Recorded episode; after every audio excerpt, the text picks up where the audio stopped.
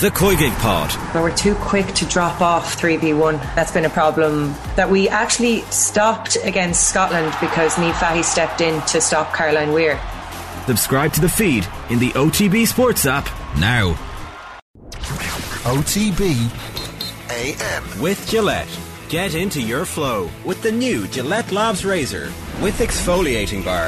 All right, it's half past seven and it's 2023. Uh, a very happy new year to all of you, and I hope you all had a good time. This is our first day back as a, a group. Shane, how are you? Good morning and happy new year to all. You're alive? Just just about hanging in there. Yeah. Uh, What's kind a, what's a Monaghan New Year like? well, we were we were making jokes in a couple of our uh, pre-Christmas shows about you know me being potentially kicked out of the house from all the, the nights out and close enough to the truth. It But, happened in the end, yeah. Uh, uh, they've kept me back to Dublin, so here I am. But uh, yeah, I had a busy one. Uh, plenty of nights out, and January is going to be decidedly dry. I would say for me. Were you queuing at midnight on Christmas Day? Didn't go in. You know what? I, I, that was the one night I was mature. Jar. I decided, you know what? For one night, I'll uh, I'll, I'll be an adult here and, and not go into town. So uh, no, I was wise. There, I had plenty of other nights out, let me tell you. But uh, here we are, starting to recuperate, and the body is back to normal. The body's crying actually. I was just looking back at my sleep stats. Four and a half hours sleep last night because it's always difficult the first night you're back. Uh, and uh, the only good night's sleep I had over the whole of Christmas was the ten and a half hours I got by going to bed at half nine on Christmas Day. The day was done. I've seen enough. Half nine on Christmas Day. My work is finished in the evening. Yeah, I was in bed at half nine. That's It was uh, great. That's impressive. that's re- that's remarkable. I was not queuing outside a nightclub, uh, waiting, banging on the doors to open. As in as in falling asleep on the couch at half nine or No, no, I went straight to bed. Like, well, you, you, you reach a point where you're like, I could, I could just, I could just do an Irish goodbye here in my own gaff, Yeah, that's impressive. and uh, that was the only good night's sleep I had over the whole period. Ah, I couldn't sleep last night either. I think the body's going to take a while to, to get back onto it. You feel it's like a Christmas jet lag where the body's like, nah, nah, you're not going to sleep just yet. Uh, New Year's Eve was a very, very late one for me, you see, so uh, the body is, is slowly going to recuperate. I think as each day into January. does, what does that mean? I presume that means five or six in the morning. Uh, yeah. really, like say the what- least, yeah. Oh, to say the least, you kept going. Yeah. you had a rollover. Uh, we didn't even have a roller. No, we, we didn't. We weren't even drinking. We were just sitting up talking, talking crap and having fun. And um, the drinking kind of stopped reasonably early. But just the, you know when you know when you lose track of time completely. Uh, that's that's what happened essentially on New Year's Eve. So, but, we, but we had a lot of fun. There, and uh, the viewers and listeners are, are living vicariously. Colin, even curiously silent for you. I know. Well, it's ready talk. But uh, happy New Year, Jer. Happy New Year, Shane. Happy New Year to everyone out there. I say last night was um, is the worst night of the year for sleep, collectively. You you, you just can't sleep well. Like, it's it's the worst fear.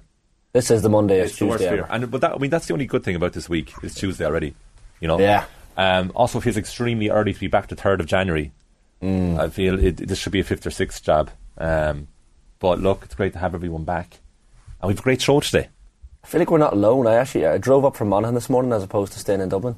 Huh? But the traffic was there was a there's, there's people moving. There's people on the roads this morning. Yeah, yeah, yeah. They were they were there thereabouts. We've everyone in here even. Well, everybody's there's a back, slow, steady. There's usually kind of a st- gradual return to normality, and I feel like next Monday will be the proper return. No, everybody's but back. everyone's here, like yeah, The schools and schools stuff, are back on Thursday. So This Thursday. Yeah. Are they right? Yeah, yeah. It Fair is, enough. yeah, yeah. I found that out through a guest last night, a potential guest. Yeah, Yeah, it's gonna be it's gonna be back to the gym, lads. Thursday 'cause of school. it's all ahead of you, lads. You'll know Yeah. you'll know intimately the uh, the diary and the dates of the schools. Anyway, it, uh, it's a stunning opening to our, our new year. Hi, everybody.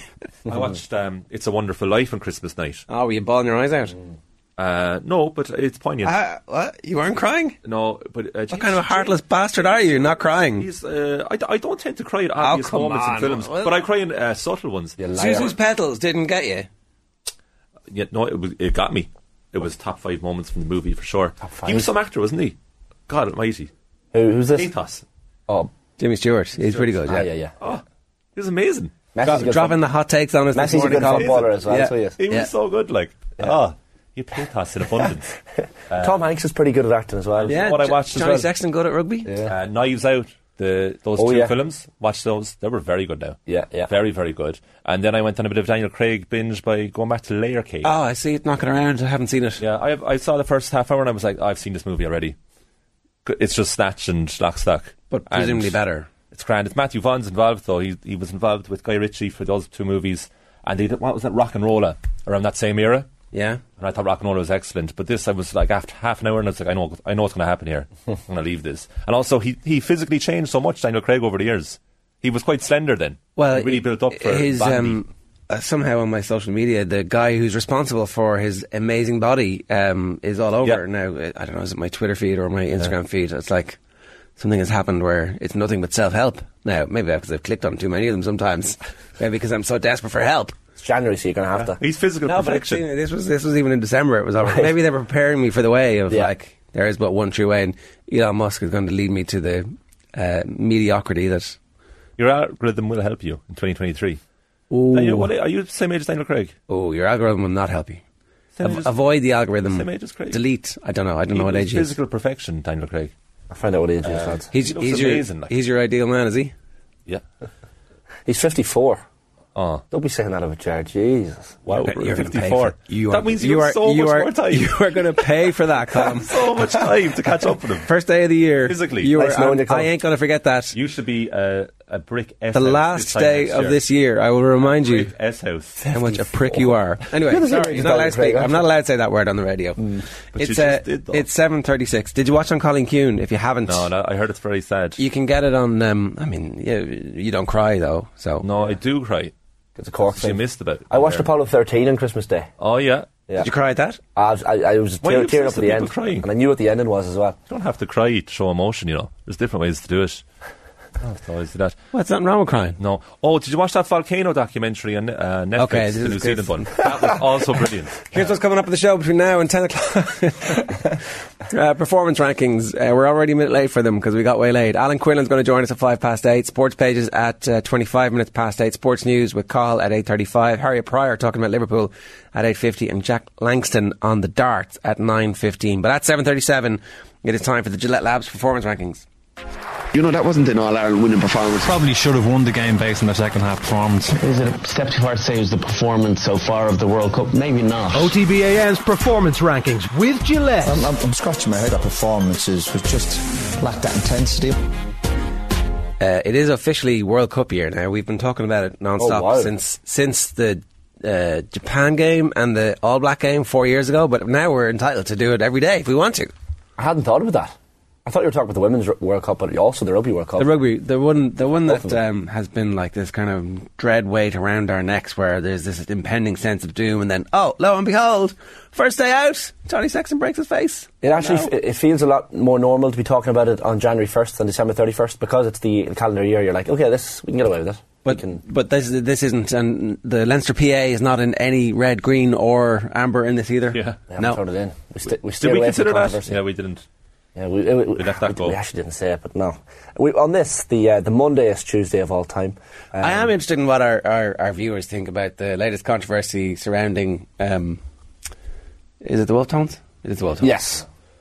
Celtic Symphony. Uh, banjo strumming troglodytes was how they were referred to by Rory Keane in the uh, Daily Mail this morning. it's, like, it's like, wow, wow, that is that's a fiery. But um, is that what people think? I, I, Off I- the, that's off the band. That's the opinion of the band. the band, yeah, yeah, yeah. I, yeah. I mean, Are you a big? Are you a big Wolf? I Wolf enjoy the Wolf Tones. I really do. I enjoy their songs. Are they, are they musically good? Ah, they're musically talented for sure. Are they? Because I remember a couple of times some people not great uh, who'd be like the halftime at Croke Park, for example, with some bad songs written specifically for the occasion. North, South, East, and West Gaelic games is far the best. That one has stuck with me for my entire life. That's a classic. I can't remember. I think it was some kind of mix and gathering of people who weren't normally uh, bandmates. But I, I think a bit of trad gets people in the mood. Irish people like a bit of trad, and especially. Uh, but are they good trad? uh, the Wolf Tones are top tier trad. Are they really though? like, are they like proper? You know, I'm going to get some, some trad police in the in the comments now telling me that they're they're crap. But no, I, I I- like I enjoy them. Their songs. Go on, you have an opinion, Colin? No, like, look what's in the Sorry, you're putting up your finger.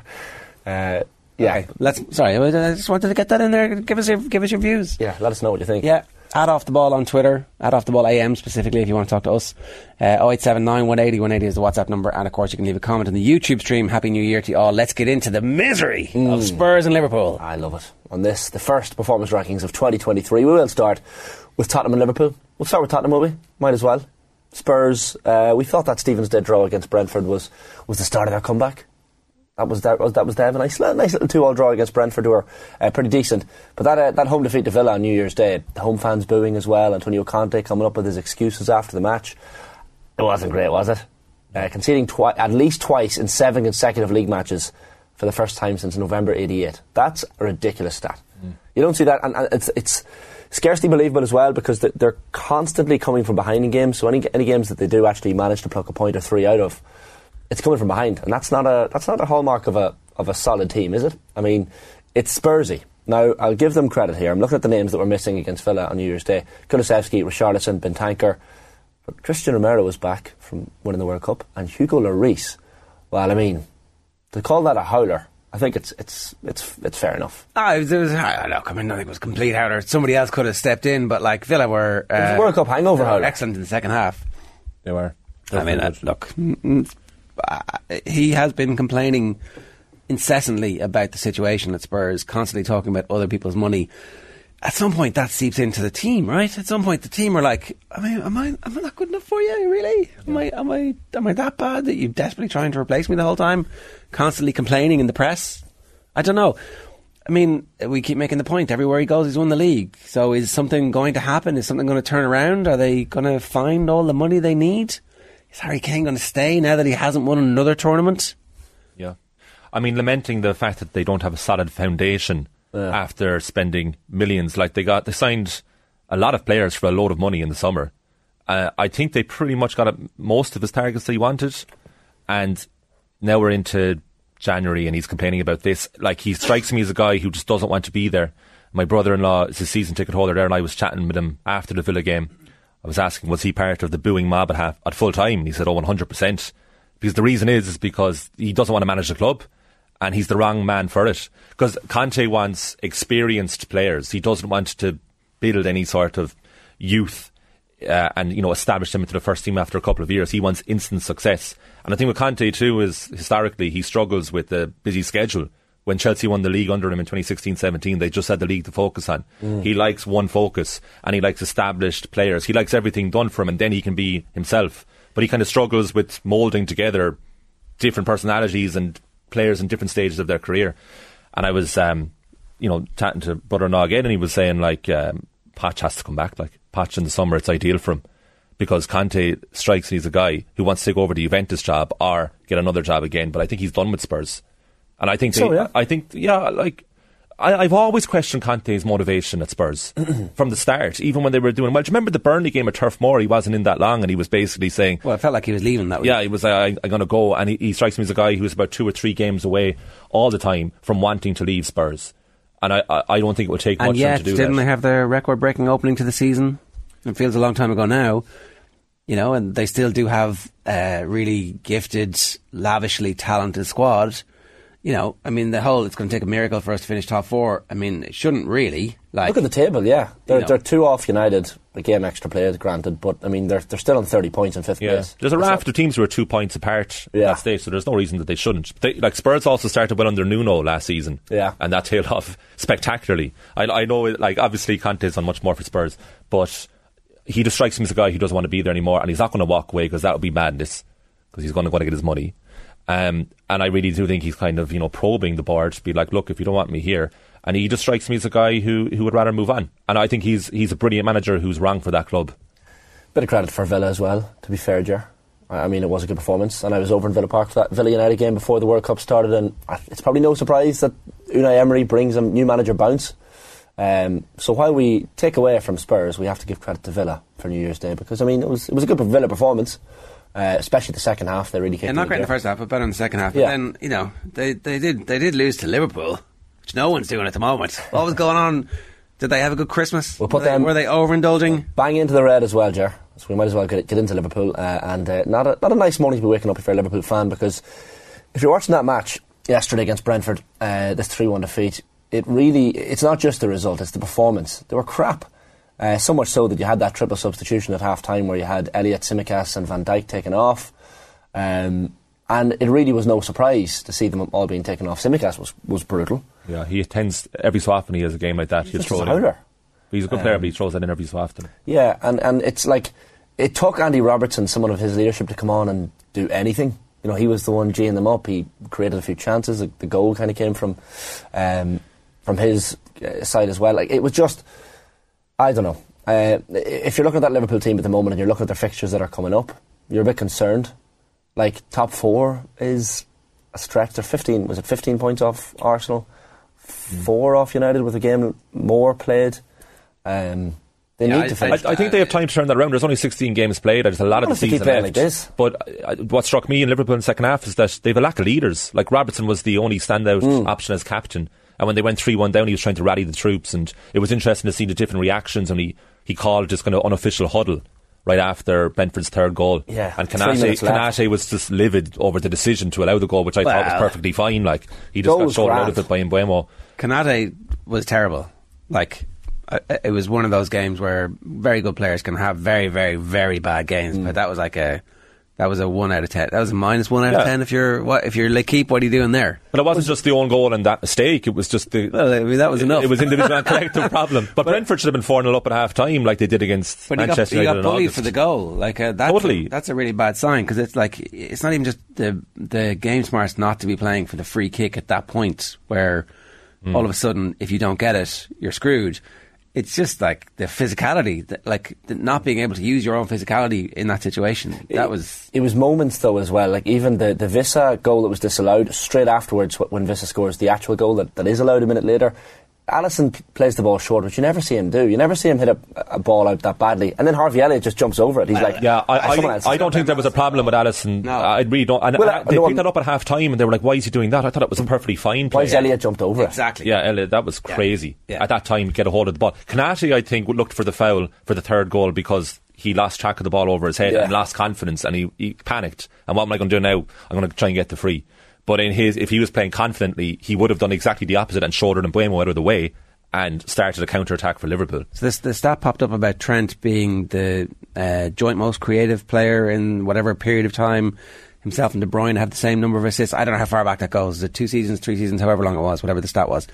Like his inability to defend um, for whichever the first first goal was it the first goal where he gets sucked in and is like looking at the ball over his head and is like, oh, oh This header, the second goal. It's good- Sorry, yeah, second goal. It's a good header, isn't it? A surprisingly good header from there. Yeah. Maybe you know I could have put a bit of pressure on the ball.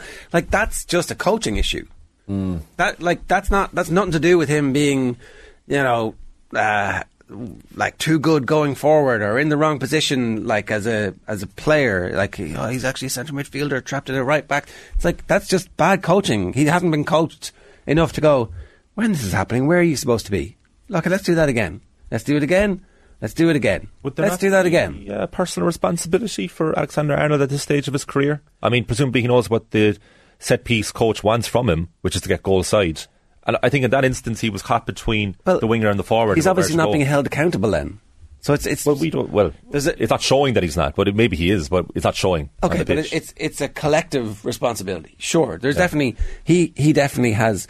What I'm saying is you can't be taking him out of the team because he's obviously very creative. Mm. But whoever's fault it is, that needs to be fixed, and you can't you can't like say that it's not somehow on the coaches to be pointing this out, going, "Why are you doing this?" We should again, though, on that, give credit to, to Brentford and what Thomas Frank has done because Mbeumo and Wissa are two of the uh, type of forward pairs that Liverpool hate to come up against, and that that's without Ivan Toney in that uh, Brentford attack as well. But Wissa, particularly in that goal that you mentioned, Jer, like yeah, Trent was Trent was caught, but Wissa's movement was brilliant, um, and and he was class the whole game. And Mbeumo got man of the match. I think he was excellent. Got a, deserved ovation. He was being taken off as well. Um, and Klopp's comments after the game. Yeah. We Oh, know, let's talk about this. So we Yeah. know he has excuses Wah. always. But like, what, what? What a baby! What exactly is he giving out about? He's given. You lads were saying before that he's given out about the third goal for one, Yeah. which is ridiculous. Do you have the, Do you have those quotes? I have them here. Like it's Go on, crazy. what was he saying? Brentford create chaos with set pieces. When I say they stretch the rules, they do in offensive set pieces. Don't get me wrong; it's smart, but they do. If you single out all the situations, you could find five fouls, but because it's so chaotic, no one sees it in the end. Now, that does not look good in writing or verbally when you actually listen to him say it. Well, he's such a bad loser. He, he is, and we know this. He's a Yeah. notoriously bad loser, and it's one of the most enjoyable things in world sport. Watching, if you're not a Liverpool fan, obviously, you know, um, is watching the various ways that he finds to explain what's The grass, going on. the pitch wasn't good. That isn't actually the truth. No. Now, he did acknowledge later on in that same paragraph that they were at fault for the goals. Yeah. You know, he did acknowledge that, but Oh. he, he always has to get something in there. But a lot of those, like Alex Ferguson used to do it all the time as well. Like, it- Oh. you know, he did always be a deflection tactic. Is it the mark of a Jose winner? Mourinho. It's the mark of a winner. It's not the mark. It's a mark of a bad loser. It's a mark of a bad loser. Yeah, a bad it loser, happens but also a winner. The, Well, the greatest managers in the history of the game all seem to be bad losers. because they're so That- not used I to mean, losing. That, no, I I think this is all like a difference between um, cause and effect here. It's like uh, I'd say that there are loads of other bad losers who are also involved in football who aren't also great managers. Being a bad loser doesn't make you great. No, but they do have it in common, the great managers of the game. Jose Mourinho being probably the, the biggest example of it. Like, he would definitely have come out and said this, similarly when he was the peak of his managerial... when he was the peak of his managerial prowess. Uh, he did. He, apparently, he's going to get in trouble for this one, right? Um, uh, the Liverpool manager was unhappy with Brentford's tactics at set pieces and said in an answer as to whether he had complained about it, "Yeah, but that's exactly the same as I would talk to my microwave. You get no response. It's always the same." Before the season, they gave us advice that the players have to be careful at this moment, set pieces, because the refs will have an eye on it. And you see these games, and pretty much everything is allowed. It's always on the edge, and they're using it. I mean, like, welcome to football, Jurgen. You're an incredibly experienced manager. Um, I think if you're talking to your microwave for starters, you're in trouble, aren't you?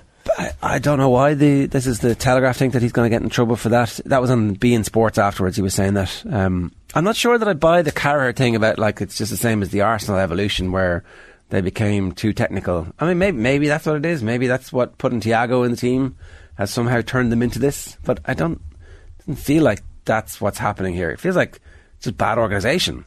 Bad organisation with set pieces. Like that's not.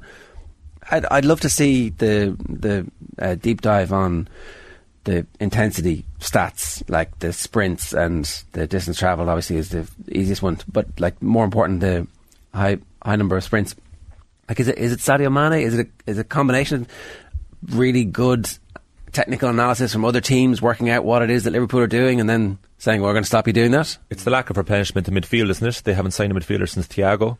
And they badly missed Henderson last night, which isn't a good look because Jordan Henderson is not the player he once was. No. But they looked very depleted in midfield, quality wise. Man is a fair point, I think. Uh, You're missing a guy there. I don't think uh, uh, Darwin Nunez is being hailed like Captain Chaos, as Jimmy Carragher calls him. He took his offside goal very, very well Oh, last beautiful. night. Oh, Nunez isn't the problem. Like No, he can't- he can't be the problem. Fine player. Like he, he, he misses chances, but The goals will come for him. Goals will come. Yeah, but he's a good player. But ah, they far worse, uh, worse problems than that, don't they? Yeah, for sure. But they are in the red, lads, on this performance rankings this morning. We move on to to the other red. It's uh, it's Ulster Rugby, and uh, I feel like they've been in the red a little bit of, uh, of late. Unfortunately for them, they led 14 points to five against Munster with uh, with 13 minutes left. You felt this is going to be this is going to be a good day for Ulster. They're going to get it done, and then Ben Healy out half off the bench for his first appearance since the win over South Africa back in November, and he does the business, gets the try, converts the try himself as well, and it's a one point win for Munster. Uh, a lot of happy Munster fans, no doubt, watching this morning, but we did want to put uh, put Ulster in the red, and I think rightly so, because if you read the comments from, from Dan McFarland, the uh, Ulster head coach, after the match, he was not holding back. And he wasn't making excuses. This was not a Jurgen Klopp uh, um, move from Dan McFarland. He said, We were terrible. I don't want to take anything away from Munster. That was a game where we decided our own fate. He points out the fact that they had the ball 11 times in the Munster 22 and lost it 10 times of those 11. That's just not good enough. Um, he says the only time we held on uh, held on to the ball for long phases, we scored a magnificent try. When they held on to the ball, they looked magnificent. Random chip kick when it's not on, turning over in contact, slow to break down. Uh, that was always going to come back and bite us. McFarland not holding back, lads, and I think um, it's trouble time for, for Ulster. I think one of the first things he said in the immediate post-match chat was, uh, "We were careless, and by that we were without care." Which is, you know, that is damning indictment. And I think what Stephen Ferris is saying afterwards is like, that's all well and good, that's great, but you can only call out your players so often. Yeah. So now he's now he's put himself under pressure by doing that because they're not going to be happy with him. This is chaos at the moment because when you think about like they're a man up and they're winning the game against Leinster and it's a big moment for them and since then they've been Since then, yeah, pretty awful. Like you know the mad comeback against La Rochelle, but the game was over. first half, yeah. Like the game is already over, so okay, great, you're able to do something when there's no pressure on you, and then a winning Connacht's position, comeback. a winning Yeah. position against a team who, you know, are, are still finding their way at the moment. Munster aren't the finished uh, version of what Munster are going to be at all. So we're going to talk to Quinny in yeah. 15 minutes in more detail about this, but uh, they should absolutely be in the red. This is very close to them being back to basket case territory. That's uh, if you're an Ulster rugby fan, we'd love to hear from you this morning. Uh, give us your thoughts. You can leave a comment in the YouTube stream. You can get us at off the ball AM. Yeah, trouble. Benetton for uh, for Ulster this uh, this Saturday away, and then the small matter of visiting La Rochelle, uh, which could spell disaster for Ulster. So they're going to need a big performance there. So if, uh, without doubt, Ulster in the red this morning on the performance rankings. We're going to go to the darts for our amber and put Gerwyn Price into the amber.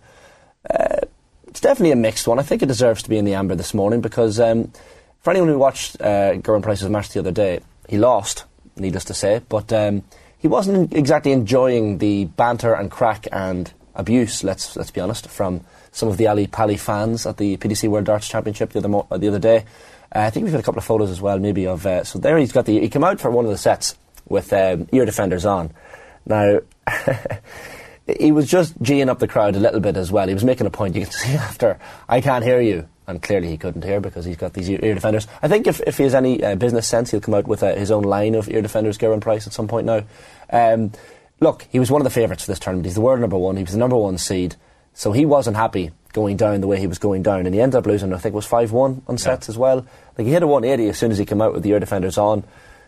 He kept adjusting the ear defenders different parts. They, weren't comfortable. He took them off for the next set and just used the, the tiny little in ear plugs. Um, now, I've put him in amber because I'll give him some credit. The abuse apparently in Ali Pali towards some of the players that Gerwyn Price gets a lot of it is quite difficult and they have to listen to that, especially when it's. I, I, don't think the players mind when it's really, really loud in there and there's constant chants and singing. It's when it gets a little bit dark and or, um, quiet and there's little in between moments where you can actually hear what individual people are saying. Yeah. I think that's what Gerwyn Price doesn't like. So at different points, you'll see Gerwyn Price with the ear defenders on, geeing up the crowd because he wants them to be louder so we can't hear the individual people. Yeah.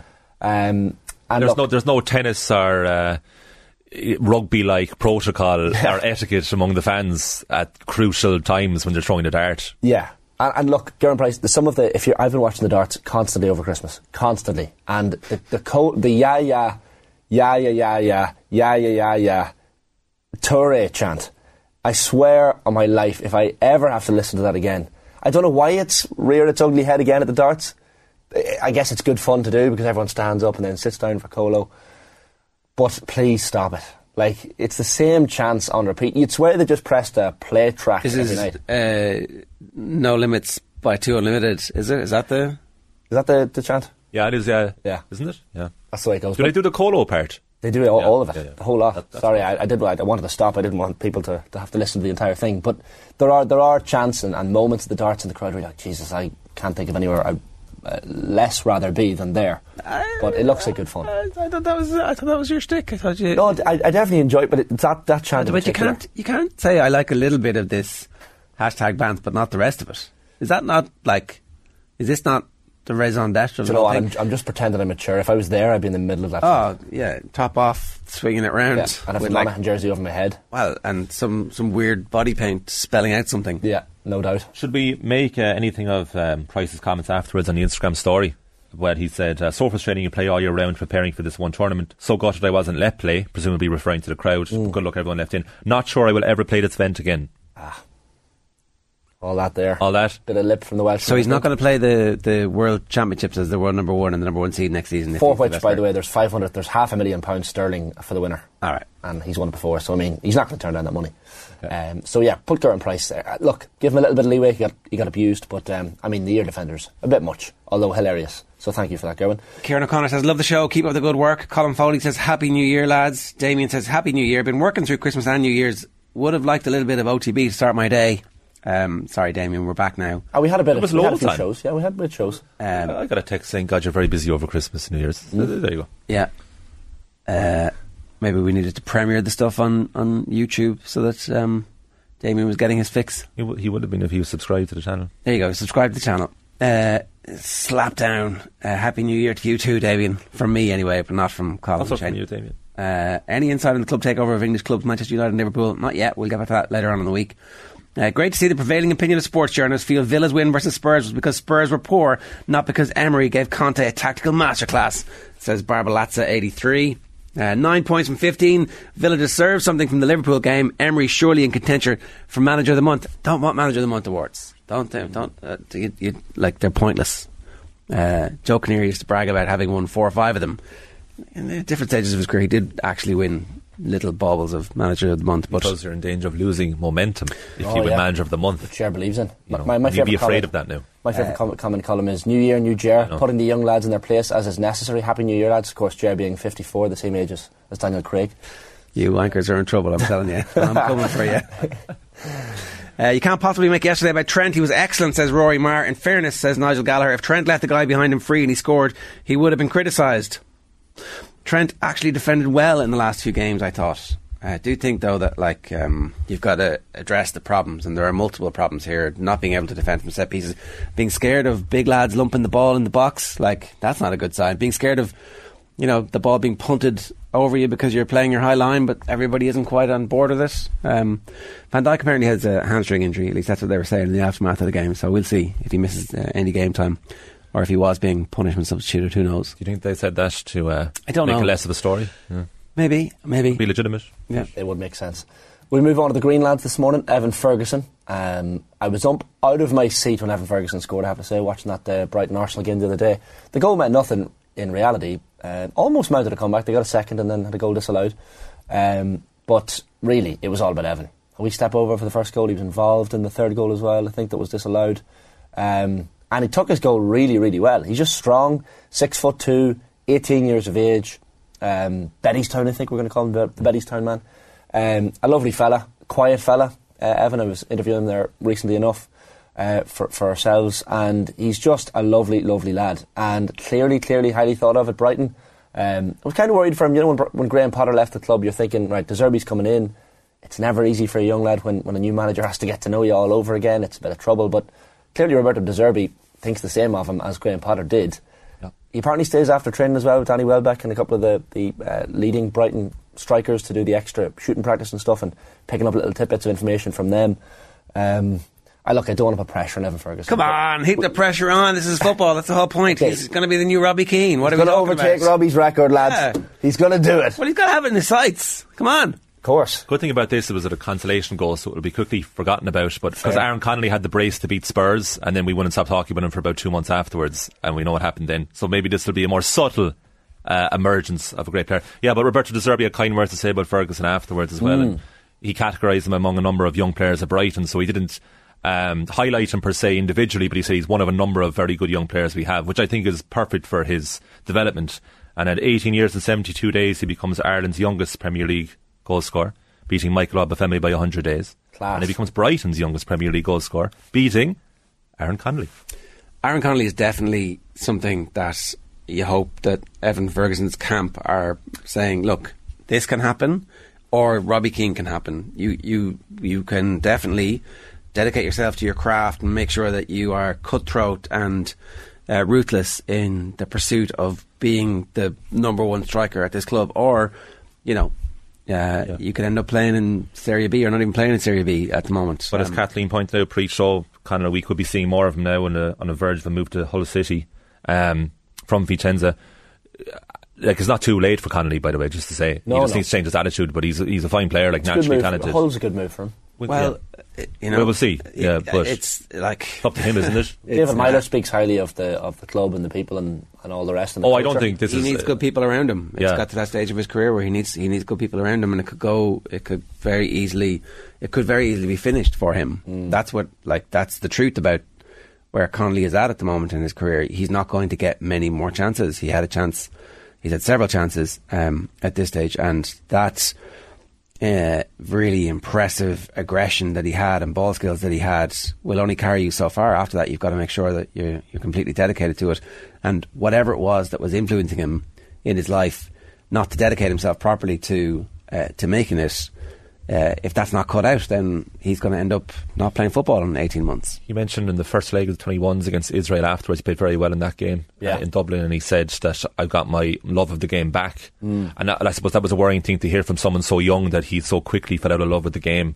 Um, Mad, but, isn't it? Yeah. Yeah. but uh, look, it was I suppose it was a factor of on and off field issues, but like, look, hopefully there's mo more than enough time for him to resurrect his career. Uh, De Zerbi and Chelsea, and uh, Chelsea didn't make it here. Like what? what De Zerbi and uh, Chelsea? Abdication of um, well Potter. Like Potter and Chelsea should have been in the red, right? That's what I'm saying. Well, they drew. Could have lumped them in as well, maybe. They drew. Well, I mean, as you know, Charter has limited spaces. There's limited spaces. Yeah. Let's keep going. yeah, final uh, green space this morning. I I think deservedly so because we don't really give them en- enough attention or perhaps praise, regardless of the fact that they're at top of the Premier League table. Is Arsenal uh, definitely the top of the green on this morning's performance rankings on OTB AM? Uh, lads, I don't know what you thought, but the performance was very good against Brighton. Uh, played well. They conceded a couple of goals, which wasn't great. But I think Arteta is the type of manager who likes having something to work on and something to give the players a bit of a G up as well. Um, the match tonight's going to be interesting. Newcastle. Arsenal's home record, regardless, is very good, but their home record against Newcastle at home Mm. is very, very good. Um, Martin Odegaard was outstanding against Brighton. He That had, pass. like, oh ah, my God, for Martinelli. Oh, one of the best assists you'll see all season, if not the best. Because the pass into him put him under a little bit of pressure. Thomas Partey Yeah. put him into a central mid position, and just the wherewithal to see it and then to execute it. Yeah. Ah, he's un- he's unbelievable. Emil Smith Rowe to come back tonight. Jesus is still out, but maybe back next month. It would be great for the Premier League if Arsenal won the title. I can't believe they're in this position. They're seven points clear. Seven.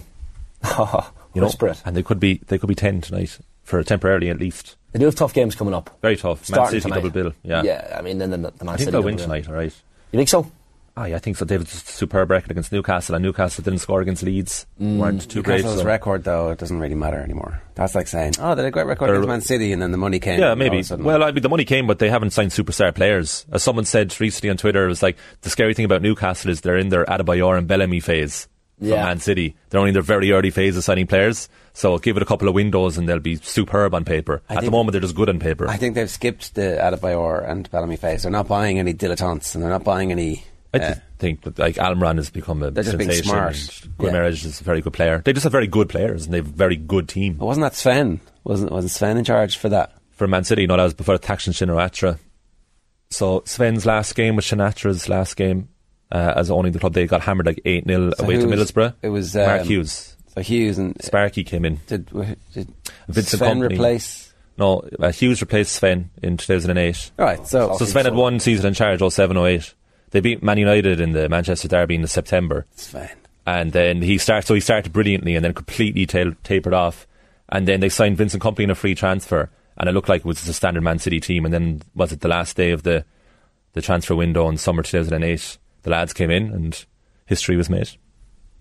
The rest, as they say. Yeah, You watched that documentary, did you? which The Sky, the the Sky Man City documentary. no, I just No. remembered it. All right, wow. We're, get, we're getting into the hype of, of Arsenal. 10 points to lead tonight if they win. And Ar- obviously City play Chelsea on Thursday, but I mean, we'll know by the end of this month when they, when they get through these games. Tottenham away, United at home as well then. We'll obviously start talking about the uh, transfer windows because they've been linked with um, Mudryk. Is that the correct pronunciation? Oh yes, Shakhtar. Yeah. Yeah. Quality player. yeah. They're From going to have to bits- from spend the, bits I've seen of 85. him, he's very good. They're going to have to spend the 85 million apparently. That's what Shakhtar want. They've offered 55. So maybe maybe that happens now and maybe they win the league and maybe they're in the Jude Bellingham stakes out of nowhere. Possibly, You know? They- they've lost one. They've lost one in fifteen. It's not bad. They're going to do a Leicester 2015-16 start really well, and then Uh, eventually see it out. Right. By, by the way, so we had our crystal ball, remember, before the, Yeah. before the year? And one thing Nathan said, and it stood out to me ever since, was one thing I can tell you for sure is Jude Bellingham will not be playing for Arsenal. So if it happens, we may pull that clip right out. There you go. That was your first Gillette Labs performance rankings of 2023, folks. OTB AM's performance rankings with Gillette. Right, Brayburn Coffee is the official coffee partner of OTB. Start the new year off with a delicious Brayburn oat milk coffee. January never tasted as good. It's available at Applegreen locations nationwide. After the break, Alan Quinlan is going to join us. First, though, here is Tim Vickery talking to Mick McCarthy, paying tribute to Pele. How interested Tim was Pele in those kind of conversations? How interested? I thought uh, like he was one of those people that I think always came across as very humble in conversation, but not necessarily as a sportsman. Was he interested in the pantheon conversations and his place in it? Oh, Obsessed. oh, was he interested? yes, yeah, yeah. I would go. I would go much further. Now here we're beginning, and you've you've brought up, I think, a wonderful point. Uh, how often people talk of his humility, and again, I don't wish to criticise him on this in any way, Yeah. but he was a genius at public relations as well. Yeah. because the, the, the humility doesn't apply to his own conception of himself as a footballer. And why should it? You don't get as good at anything, let alone something as competitive as football, without really having something about you, without really having an edge to you. and and Pele.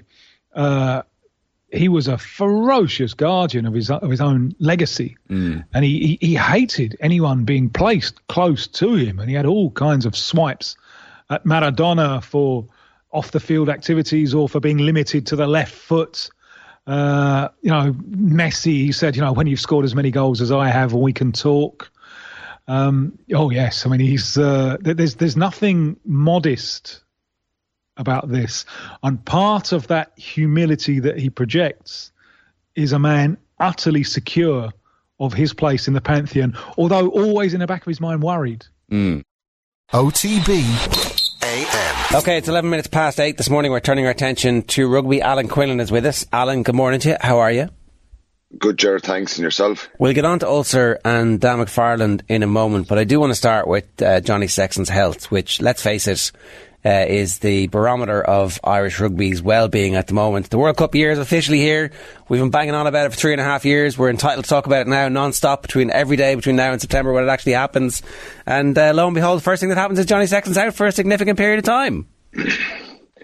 Yeah, it didn't look great, did it? Um, unfortunately, um, he uh, he took a heavy knock to the face, the side of the jaw, and uh, we don't have the the prognosis yet or the the results of, of a scan, but it didn't look like um, something that you can just shake off and be back in playing next week or, or playing for, for Leinster in Europe the week after. So it's uh, it's one that's um, uh, it's disappointing, I think, and uh, you know he hasn't had a lot of rugby play this year, and he's been minded a little bit, but he'd be a significant loss. But you know, for the Six Nations, uh, it's, it's better something like this happens now rather than than at the World Cup because um, you know he would be a significant loss given the way he's been playing. I saw some debate online about the um, his body position at the tackle and whether or not he was lucky not to have been red carded. Is do you have a view on that, or was that just um, a bit of after timing? Yeah, um, I think it's definitely the first one of the thoughts that came into my head when you tackle that high and you make contact.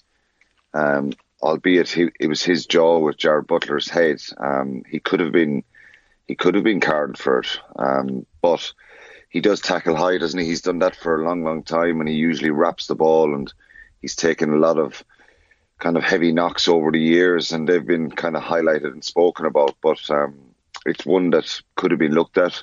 But I think he's absorbing the tackle a lot more than than that forward mo- motion at the end when uh, you know, there's a lot of debate around these, the tackler's technique around, you know, the height they're tackling at, and the onus is on the tackler. But it's one that could have been maybe looked at, but I think he's absorbing the tackle a lot more than, than any sort of movement going forward. Um, uh, regular listeners to this show will know that uh, I had been saying that I thought that him and uh, maybe Sean O'Brien and a few others should have been given six months off in advance of the last World Cup. Like this might now be an enforced period of rest for him? Do we just need to stop and hit the reset button and go, all we want is Sexton to be playing well by the time the World Cup comes, however that needs to happen? I guess this is twofold here, right?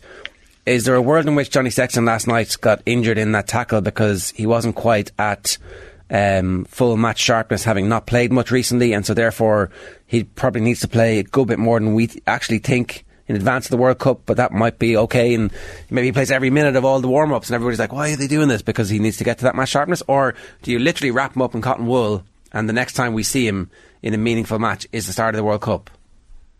Not for me. It's too it's too risky doing doing that. Um, uh, you can't wrap a guy in cotton wool. I think he was always going to, and he's managed pretty well at, at his age anyway, and, and as are most of the internationals here around the, their game minutes and stuff like that. His would be probably monitored a little bit more, and certainly we do want him at a World Cup.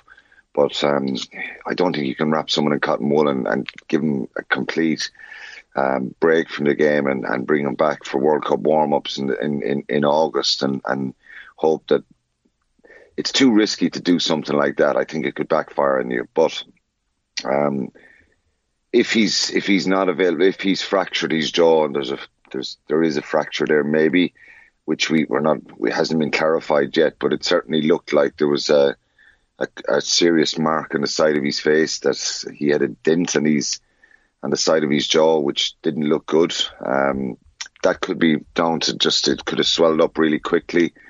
Um, but if he was to miss the Six Nations, well, it's more game time for Joey Carbery, um, Jack Crowley, Ross Byrne, um, and they've got to cope, and they coped against Australia, albeit it wasn't at the same level, and it wasn't the best performance against Australia in November. But um, it's just it's it's a little bit of luck that we need come November to have such a pivotal player available uh, to Ireland, but.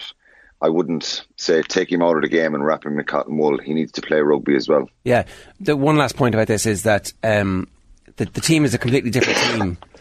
The, the, the Leinster team and the Ireland team are completely different teams when Sexton plays. All the, the um, advanced analytics show just what kind of difference he makes to the side. And yet, we can't put all our eggs in the Sexton basket. We, we've seen that he's barely played since the All Blacks series, which was obviously sensational. But at this stage of his career, he's going to pick up injuries. So those other players you're talking about, this is it now for them. Like this is their moment to stick a hand up and go, I can be the player who starts at number ten when Sexton's not around. And if Sexton is around, I'm the one breathing down his, his neck. Is there anybody who's ready to do that at the moment? Um, well, I, th- I think obviously there's a big debate about this, and, and the, the level that Johnny Sexton brings. Um, I think the composure, the determination, the the the control, and the the kind of energy that he brings to that Irish jersey when he's there and he kind of lifts players around him. That's pretty significant. It's hard to replicate that with with the other players. Obviously, Jack Crowley. Um, got the nod in November against Australia. It was a big step up for him. There's a lot of excitement about him, and we're seeing um, we're seeing the raw talent that he has. Um, and I know we'll talk about it a minute. The, the, the win in, in, Belfast for Munster, there's still a couple of mistakes in him. There's still a little bit of jitterness. Um, he's a wonderful footballer, and he has that little bit of spark that you want. Um, Joey Carbery, I think he has that ability to step up there, and he's done it on a couple of occasions as as well. Um, it was very frustrating in the sense that you know Carbery got got that head knock against Fiji and and wasn't around to to maybe start. But obviously, it's hard to replicate a Johnny Sexton. You know, there'll probably never be another Johnny Sexton at that level. The leadership, um, maybe some of the younger players, maybe Crowley will in a few years. Harry Byrne is back playing as well. Um, so I, am not sure. Um, is there anyone at the same? There's no one at the same level. But I think it could be a great opportunity for someone like Crowley or, or Carbery to excel himself and kind of get a run. I think he's only had five or five starts or six starts for, for Ireland at out half Joey Carbery. So, um, yeah, coming into this year, it's not ideal and it could come back to, to, to cause Ireland problems. But it is what it is, and they've got to get on. And, and Six Nations is an opportunity for somebody else if Johnny Sexton isn't available. I can see it in your eyes, Quinny. You're mad to talk about Belfast. You're mad to talk about it. We, we, might as well focus on the negatives for Ulster first before we get into the positives with uh, with Munster. But we mentioned the Dan McFarland quotes uh, earlier on in the show. Like they really stand out because he's like, we were terrible. Um, when they held onto the ball, they looked magnificent. We looked careless at times, like we didn't care how precious the ball was. Very strong comments from McFarland after that match. Yeah, very strong comments. As long as you don't want to talk about Brentford last night, uh, Shane, that's all right. But uh, Belfast on, on, Sunday was was good. Um, I, I, think it probably shows that um, they are on the right track in a sense that you know there's I don't uh, like the the South Africa results, like the Edinburgh result. Um, a couple of weeks ago at the start of November, I thought they were kind of pivotal moments for this team to go to Edinburgh um, and and produced a performance. They did get a bonus point win. Um, they probably should have won the game against Leinster. Well, certainly could have won the game against Leinster. Um, they're in dire need of points, and you think going to Belfast, this is this is, you know, predictably it could be another win for Ulster. Even in, when I played back in, it's a good while ago now. It was always a difficult game. This game after Christmas because you're going to be down some of the internationals, and it's it's a tough place to go and win. So no matter what position Munster were in and what squad they have, it was always a tough place to go. Um, but I think we've seen glimpses and we've spoken about it on the podcast and with you guys as well in the last few weeks that there is glimpses that um, this team are starting to gel together a little bit. Um, they're showing a bit of fight, determination, which is needed. Defensively, they're they're getting that stuff right. Um, bar Leinster, they've can you know they they've I think they're the second best defensive side in the URC, and that was even before this game on Sunday. Um, so, you know, they're getting their fundamentals pretty good. I think obviously you can go into the set piece and they lost lineouts early in the game, and you think the first half opportunities gone when they were also were down to 14 men. You know, they weren't able to score. But I thought the reaction, and there seems to be a little bit of a spring in their step, and they're far from the finished article. I think they look at this game and and certainly realize that they made some mistakes and opportunities and they need to be better in certain things. But you know, Dan McFarland, in fairness him, said um, that he didn't want to take away from the Munster performance. But when you go away from home and you have 65% possession and, and so up in 60% or over 60% territory as well, that would indicate that you're trying to play and that you have a lot of the ball. Um, and I know the first half they had uh, they weren't clinical enough with it, and Ulster had entries into the 22 that Dan McFarland is talking about. But Munster look a lot more comfortable now in, in, in working together defensively, and you know some of the penalties they gave away in the first half were silly, um, but it was a really good performance for them. Um, the fight to come back uh, against, uh, on paper, a stronger side, a more settled side in a sense that um, you know Munster are still missing a lot of players and they were down their internationals, but it was a brilliant win for them. That's the point, I think, Quinny, isn't it? The fact that Ulster had some internationals back, Munster still without you know Tadhg and Peter O'Mahony, for example. Like when is it? When is it panic stations for Ulster and Dan McFarland? Um, yeah, well, look, Ulster still and Munster still down a number of players who can can bolster the bench and give them a little bit of depth, particularly around the second row position. You know, Kieran McDonald has come in on a short term contract he was really good the other night. Um, for Ulster, look, it's been a, a, dreadful couple of weeks, and I think they going to Galway last week um, on the twenty on the twenty third December. You think for 50, 60 minutes it's it's good, and they've they've played well, and they've they've dominated, they've won the physical battle, and in the end they're hanging on for dear life. So you know, psychologically, we talk about them a lot. Um, Dan McFarland said that, you know, himself that they were soft in a sense that, and he didn't specify physically or mentally. He wasn't really, but just as a team, they were they were broken down easily and um, in Galway, and they could have, you know, ruined a perfect night from. I, you know, they got the win in the end, 22-20, but um, the results against Sale, um, first half against La Rochelle so he's worried, he's concerned, and he should be because. But on paper, they're a very, very dangerous side, but they're lacking some something. Henderson has come back in the last few weeks, um, and you know they would have been really, really down the dumps after losing that game the other night at home. So, is it a crisis? Because it feels it has the bang of a crisis off it at the moment. Yeah, well, you'd feel like it is a crisis when you lose a game like this at home. You could put down the last few weeks to the travel, to a little bit of luck, bounce of the ball, um, maybe not. Um, you know, everyone has little dips in the season, Ger, but you know this is this this one will hurt a lot. Um, given it's at home, it's it's a packed house. It's the first game of the new season. Munster down the internationals. Um, and you think you've got to win this game. Um, go back to June in the quarterfinals, and Leinster blew Munster away with a similar team, and Munster had a stronger side. Um, so you you know going up, I think Munster fans would be more hopeful going to Belfast, but they couldn't shake them off. I think obviously the you know when Baloucoune scores a try, if he gets a conversion, it's it's 16-5. It's has a different feel.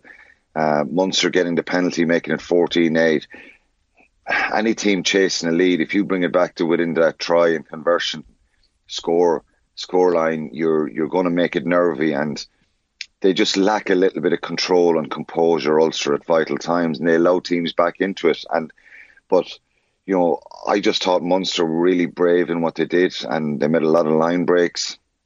Um, they kept going. They caused Ulster, a lot of problems at the breakdown.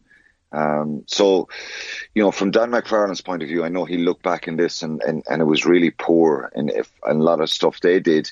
But on the other side, I think it showed that Munster are moving forward a little bit. Um, the reality still is they're going to come up short and they're still going to struggle probably possibly to make the, the, the, playoffs, but they've given themselves a real shot here. This was a win that that wouldn't be have been expected. Um, two two last points on this. Uh, Healy obviously uh, performing the way he did. The links to Scotland won't go away. What do you think is going to happen here?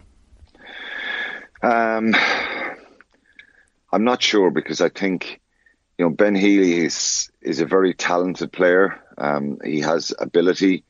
I think the only downside at the moment that I would see in his game is just physically, defensively, and and probably when he's in collisions and in contact. Um, for a big man, he needs to be a little bit more physical. He's a very talented guy, and he's shown that he's so laid back, um, doesn't panic, which is a brilliant attribute in a fly half. You know, because they're usually under a lot of pressure, they have a lot of decisions to make. So he's very calm. So he has something other fly halves maybe don't have that control. And I thought he was brilliant. So um, it's often the case when when guys backs are to the wall that they come out fighting and they they bring that little bit of fight and energy. He was very good in Cork against South Africa as well. Um, so what's going to happen? I don't know. I think he he'll certainly be tempted. This is the second time Scotland have come looking for him. Um, his contract is up at the end of the season. He's got to assess where he's at. You know, Jack Crowley has kind of leapfrogged him a little bit. Um, Joey Carbery's there is he does he want to sit and be third choice? Does he believe that he can be first choice? Because they're not kids anymore now. These guys have played a good bit of rugby in the last two seasons, so um, it's a big decision. Munster would love to keep him, I'm sure, and he would be a very important player going forward. Um, but I think the other night will certainly help um, the perception of, of Ben Healy, and it certainly puts him back on the radar again for people going, "Wow, this guy can do something here." And he was very, very good when he came on, and and he's an undoubted talent. Um, it's hard to know what to, to think when there's a possibility we could have Cooney at nine and Healy at ten for Scotland.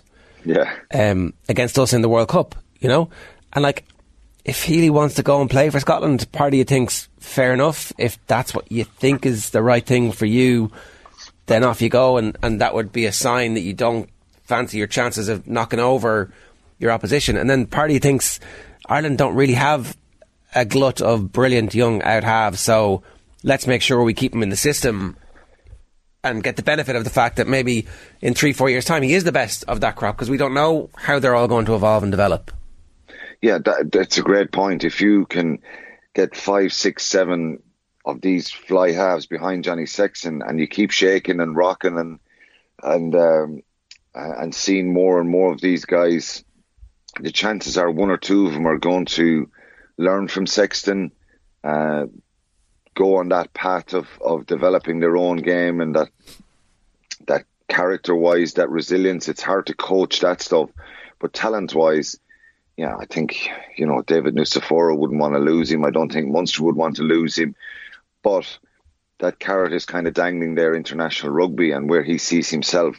So if you're Ben Healy, you're thinking, right, okay, I uh, what do I have to do now to to get get playing for Ireland? Well, I have to get a number one slot in Munster and start playing regularly for Munster in the big games, and then you know get get called up to the Irish squad. So there's a there's a good few steps to go there. In a sense, where if Scotland come and bring him to Scotland, uh, Glasgow and Edinburgh, you sense that they'll nearly drop him straight into a Scottish squad or uh, uh, and and fast track him. So um, it's a tough one for him. Um, and I'm not privy to what the conversations are with his agent and contract negotiations and all that kind of stuff. But it was pretty telling that he signed a one year contract last year and it wasn't longer. So he's certainly going to be tempted by it. I think the last couple of weeks would have would have uh, not been great for him when he when he sees his lack of game time throughout December. So let's see what happens. I think the other night will certainly give him a boost and he'll have a pep in his step going into Munster training this week. Uh, last one then on, on, the Ulster game. Um, when McFarland comes out and criticises the players again, Stephen Ferris afterwards was talking about how there's only so many times you can do that before, yeah, you know. So uh, that's, I guess, when when I'm asking about a crisis, it's like, well, you've done that publicly. There's been the various issues that they've had. Um, Robert Coyle in the Texters is making the point the logistics and getting to Sale, Frostgate, no leadership on and off the field, hurting financially, support waning, more to Ulster's issues than just playing poorly. It does seem like, you know, what's happening on the field is a reflection of what's going on uh, a, on a more wider basis at the club at the moment. There's a, a non zero chance that um, McFarland isn't the coach next season, You've got to presume the RFU want McFarland to stay and that they'll be buttressing him and supporting him because they the last thing they want is another change of coach there who comes in and says, "Oh, I've got a three year plan and we're all the future." Yeah, I think. Look, it's. Um, I agree with Fez. I think if you, um, and I'm sure behind the scenes he probably ripped him a new one, um, given the you know when you go out and you're kind of st- trying to stay um, controlled after uh, after a game like that. But he was honest, and he has been honest, and he's he's. Um, uh, but it, it's it's getting to that point that if you know, I think they will make the playoffs. They'll be knocking on the door in the URC. They were unlucky last year. They, you know, they could have beaten the eventual winners in the semi-final. Stormers very unlucky in the end. Um, so but we talk about that a lot, don't we, Jer? Small margins and a little bit of bad luck and, and what ifs for Ulster. Um, they've got to deliver. I think they've, you know, it's it's they're in a tough place in Europe as well, but they can still qualify. Um, but the pressure is going to come on him a little bit, and, and it, internally, if if you if you hear the coach kind of lambasting you, I'm sure he's he's been pretty tough on them this week, and they've got to pick themselves up their way in Benetton this week. So um, they've got to go there and, and win and, and, possibly get five points and get back on track and turn this around. They they are in a bit of a crisis at the moment. There's no doubt about that. One suggestion here from Robert Coyle, I think is our resident Ulster fan in the comments, is uh, the RFU should send Ben Healy to Ulster. Billy Burns has to go. Um, like the Billy Burns experiment of him playing for Ireland, that those days are over. So I'm not really sure what the point of persisting with him as the ten at Ulster is. Is there a world in which Ben Healy ends up? Possibly, yeah, possibly. I think Jake Flannery obviously went up there and he's not got um, a lot of game time, but it would be the best. Um, it wouldn't be a bad scenario for Ireland to keep him here. Um, and if he was playing with one of the other provinces, yeah, um, that would be great to keep him for, for, for, with a view to playing for Ireland. But you know, the Billy Burns thing um, is rumbling on. A lot of Ulster people talk about that, and, and it's an area where they're lacking that bit of control and composure. Because when you think of McCloskey, Hume, Baloucoune, Ethan McIlroy, um, you know Michael Lowry, they're finishers. They've got pace, they've got quality, and at times they um, it's not really their attack that's the problem. It's their control in games and where they play and that that composure that's needed. And he's not that type of player, Billy Burns, is he? He's he's a kind of off the cuff and he's a bit of spark to him and he's attacking. He runs a lot. So maybe they do need a little bit more of a pragmatic approach. I think their maul has been really good and we've criticised their forwards a lot over the years, but they were porous and they were a bit soft the other night against Munster. Just strikes me, Quinny, when we're talking about Munster and being all sunshine and roses because they, of course, got the right side of the of the result uh, uh, at the weekend. Like attacking wise, after those interpros against Ulster and Leinster, they had the ball so often in the opposition 22, 22 and can only, I guess, get over the try line a certain amount of times. Like Mike Prendergast surely will have a lot of stuff to work on, even regardless of the of all the positives definitely. we're talking about. Yeah, definitely. I think that's um, they opportunities in the first half, didn't take them. Um, I think what was most pleasing for this team was was at the end they didn't panic after the Jack Crowley break. Um, we see that a lot with, with Munster. You know, they make some some bit of a break. There's no one on the shoulder. Uh, they go 40, 50 yards up the field, and then the ball is turned over. They knock it on, and it's it's it's um, the pressure has gone off the opposition. I think that bit of composure that they showed, and and for Conor Murray to pass it to Ben Healy that time, we've seen Munster many times before, and under the, old regime, they would have kept picking and going and picking and going to actually give the pass there. And you know, Shane Daly was outside him; he could have passed it Ben Healy. Um, but that's where the space was, and, and for them to score there at that critical time. But of course, they'll look at that and they'll try and execute better. And they're far from the finished article, Shane. So, I, no way am I suggesting that Munster are in a great position now. But I think they're they're showing positive signs, and they're enthusing, you know, the Munster fans a little bit from from where they the, the results at the start of the season. Uh, one last thing, um, Jordan Larmour's back. Is this uh, something that might force the Ireland selectors' hands a bit? Yeah, I think it was brilliant. Um, uh, he's had a dreadful time with injuries, a, a, lack of form at times as well, coming back, picking up another injury. He's a brilliant player, and he has a little bit of niggle to him now. Even in that Munster match down in Thomond Park, he's trying to get in counter rucking. At one stage, he's he's slamming into Munster forwards in a maul. Um, but he has that brilliance. I think it was it was that that X factor that you just can't coach in people. He has that. So trying to utilize that, getting it back is another big boost. Ryan Baird was someone, um, you know, outstanding performance from him as well. And they just flexed their muscles, didn't they, after about 55, 60 minutes, Leinster, and showed their quality. But when you have someone like Larmour making those line breaks, um, stepping people, it's, it's, it's, it's just a, so many talented players they have, but I think it's brilliant to see Jordan, Jordan Larmour back in action as, as well. Quinny, good stuff. Thanks a million. Cheers. Cheers. Thanks, lads. A reminder, OTB AM is brought to you live each morning by Gillette Labs for an effortless finish to your day. Shifty Lad in the comments says, Good morning, lads. Have a great new year. All the best to everyone connected with the show, including textures that enhances the show. You know who you all are. He's talking about himself. That's like self praise and no praise, praise Shifty. Pat in the back. I love it. I love it you got to do it sometimes, you know. Uh, Mark C says, as a Leinster fan who goes to all the games, the only complaint about music in the ground is the absolute nonsense of music as the Leinster players take the field. Now that needs to stop. Somebody's saying it's Tiesto. I don't know. I mean, I, I, I let's get down to business. That was the World Cup one as well, wasn't it? it? Before every single World Cup match, that that was played. Give it um, to do, do me it. Let's get down. Let's get down to business. Oh, that one. Okay, that are they doing that one? Was that right. all right? I don't know the rest of the words. Sorry. Um, I thought they, they, they was it not. That's good for the Leinster entertainment. Uh, was there not like uh, what? Uh, uh, I'm trying to think of the the um, the bit that they always used to use. The Leinster ones. Yeah. Oh. Anyway, somebody somebody in the Adrian comments will let us know. Um, I like literally no one has texted us this morning going, I can't believe you're not talking about the yeah. Wolf Tones thing because no one cares. No. Like no one cares. Once the Sky once the Sky interview uh, with Chloe Mustaki happened, everyone was like, "Oh, hold on, yeah, we don't care about this anymore. That's finished. Yeah. So the, the Leinster one. Leinster what, what, does it What does it mean, Shane? What does it all mean? Yeah. Explain to us now what it means. Leinster apologised very, very, very strongly. I would almost think too strongly. I know they have to because they've seen the example of what's come, come before with, with, with the women's team, but it was almost like Jesus. Let's get this apology out of the way quickly. I understand why they did it. Of course, they, they want to cover their ass, but I mean, it's all a bit much, wasn't it? Well, I, I don't care either way. Yeah. No.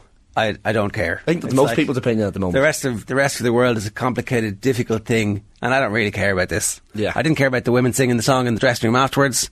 I don't. I didn't care about it afterward. After like, I'm I'm I am interested in trying to understand what it means about like the wider national question, but I'm not sure it means anything. No, I think the, con- the conversation needs to disappear. Like, even Nigel Carr, I saw him in, being interviewed. The Belfast Telegraph did an interview with him off the back of this Leinster thing.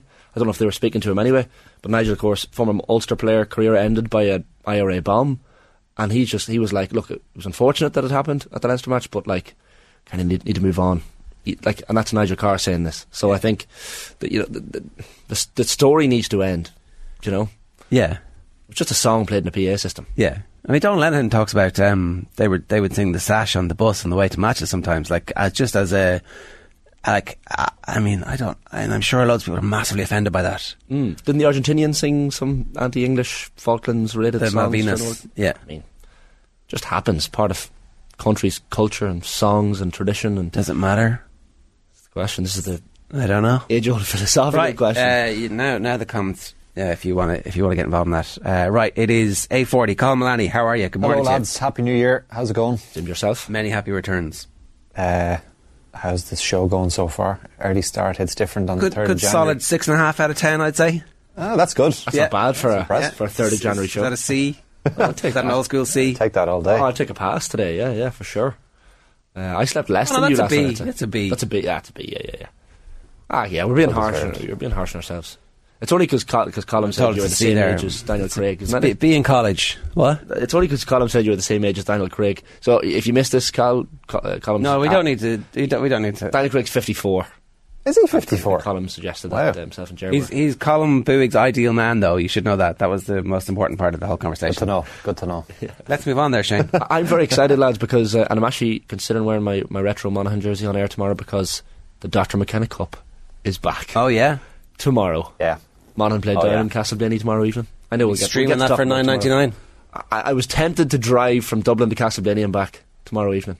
I don't think I'll do it, but I'm not a real fan. Not a real fan. There'll be uh, twenty thousand at it, will there? Ah, maybe 20. No, no, no. it- It'll be a decent crowd because Castleblayney is a nice little uh, provincial ground. Um, I, I, I'd, I'd love to go up to it. Yeah, there's still a novelty attached to midweek J games. Like um, Waterford play Tip in the Munster Hurling League tonight, so it's two new managers, Davy Fitz Ah, yeah. and Liam Cahill. So I'm sure there'll be a decent crowd at that. For sure. Um, I paid a tenner yesterday to watch Mayo versus Sligo challenge match. Kevin McStay's first match. Um, 11 point win for Mayo. A tenner. Yeah, yeah. Wow. Um, enjoyed the game, apart from the result. But um, Mayo looked impressive, I have to say. They'd only, I think, five of their team from the championship last year, so they're trying out a lot of new faces. Um, but yeah, it's a lovely time of year for teams coming back. And then you have the thing that I wonder do these pre-season competitions take on a little bit more uh, clout now because the league is coming up so quickly at the end of the month. So like, Colleges are gone, from Yeah. Anyway. Like, I think Yeah. a, that was a Of course, move. Sigerson is going to come back in the Fitzgibbon now. Is going to come back into the into the reckoning, but it's an awful. It's a really quick turnaround for so many players, um, especially those that are still involved in club action or were involved up up, up until early December, and some of the clubs are still involved. So, I think Kerry are only back from their team holiday or something like that there to play in in Munster uh, fairly shortly this week as well. So. Uh, Oh, we all know it's the big story that uh, has been established is that the Dubs are lining up Kildare from a month away to try and beat the shit out of them in Croke Park. That's that's first your game. official story. telling you. Word on the grapevine, lads. What the spread should be twenty points. Well, 20. Well, if what you're hearing is true, Yeah, at least. No, but uh, I'm just. I, I, I said it just to G up the Kildare lads and get them. oh, you think you're like some kind of um, sleeper cell? And they have a new to press as well. Do you know that the, the, if there's there's a lot of interest in Kildare football at the moment. I think Kildare could push the Dubs. Yeah, no, look, if we keep the ball kicked out to them, we'll be happy. Yeah, I'm actually going to watch Division Two with earnest, with a lot of eagerness with Derry, Kildare, and Dublin down there. So. Um, news this morning coming through that Siya Kolisi has confirmed that he is joining Racing after the World Cup. Um, this is coming from L'Equipe this morning. Uh, he says he's going to join Racing after the 2023 World Cup and says that it's um, because he met Jacky Lorenzetti. Uh, it was a lesson in humility. He said to me right away when we saw each other, I want you to be able to give everything on the pitch. That's all he expects of me, but it can also support my philanthropy, and that means everything to me. So he's going to be uh, hooking up with Stuart Lancaster. Um, so, Big move, yeah. uh, I mean, I love Lancaster, but I hope he doesn't make Racing really good really quickly. That would will, be. won't? That would be. He's like he's the Midas touch. It's uh, it's um, yeah. Unfortunately, that might happen, and then there'd be another team for uh, Leinster to worry about as well as all those other South African side. and we're still waiting for Johnny Sexton's cheekbone injury. Mm. Um, I think there were scans to take place yesterday and today, possibly as well. But I mean, just over a month of the Six Nations, we're back to that conversation again at number ten.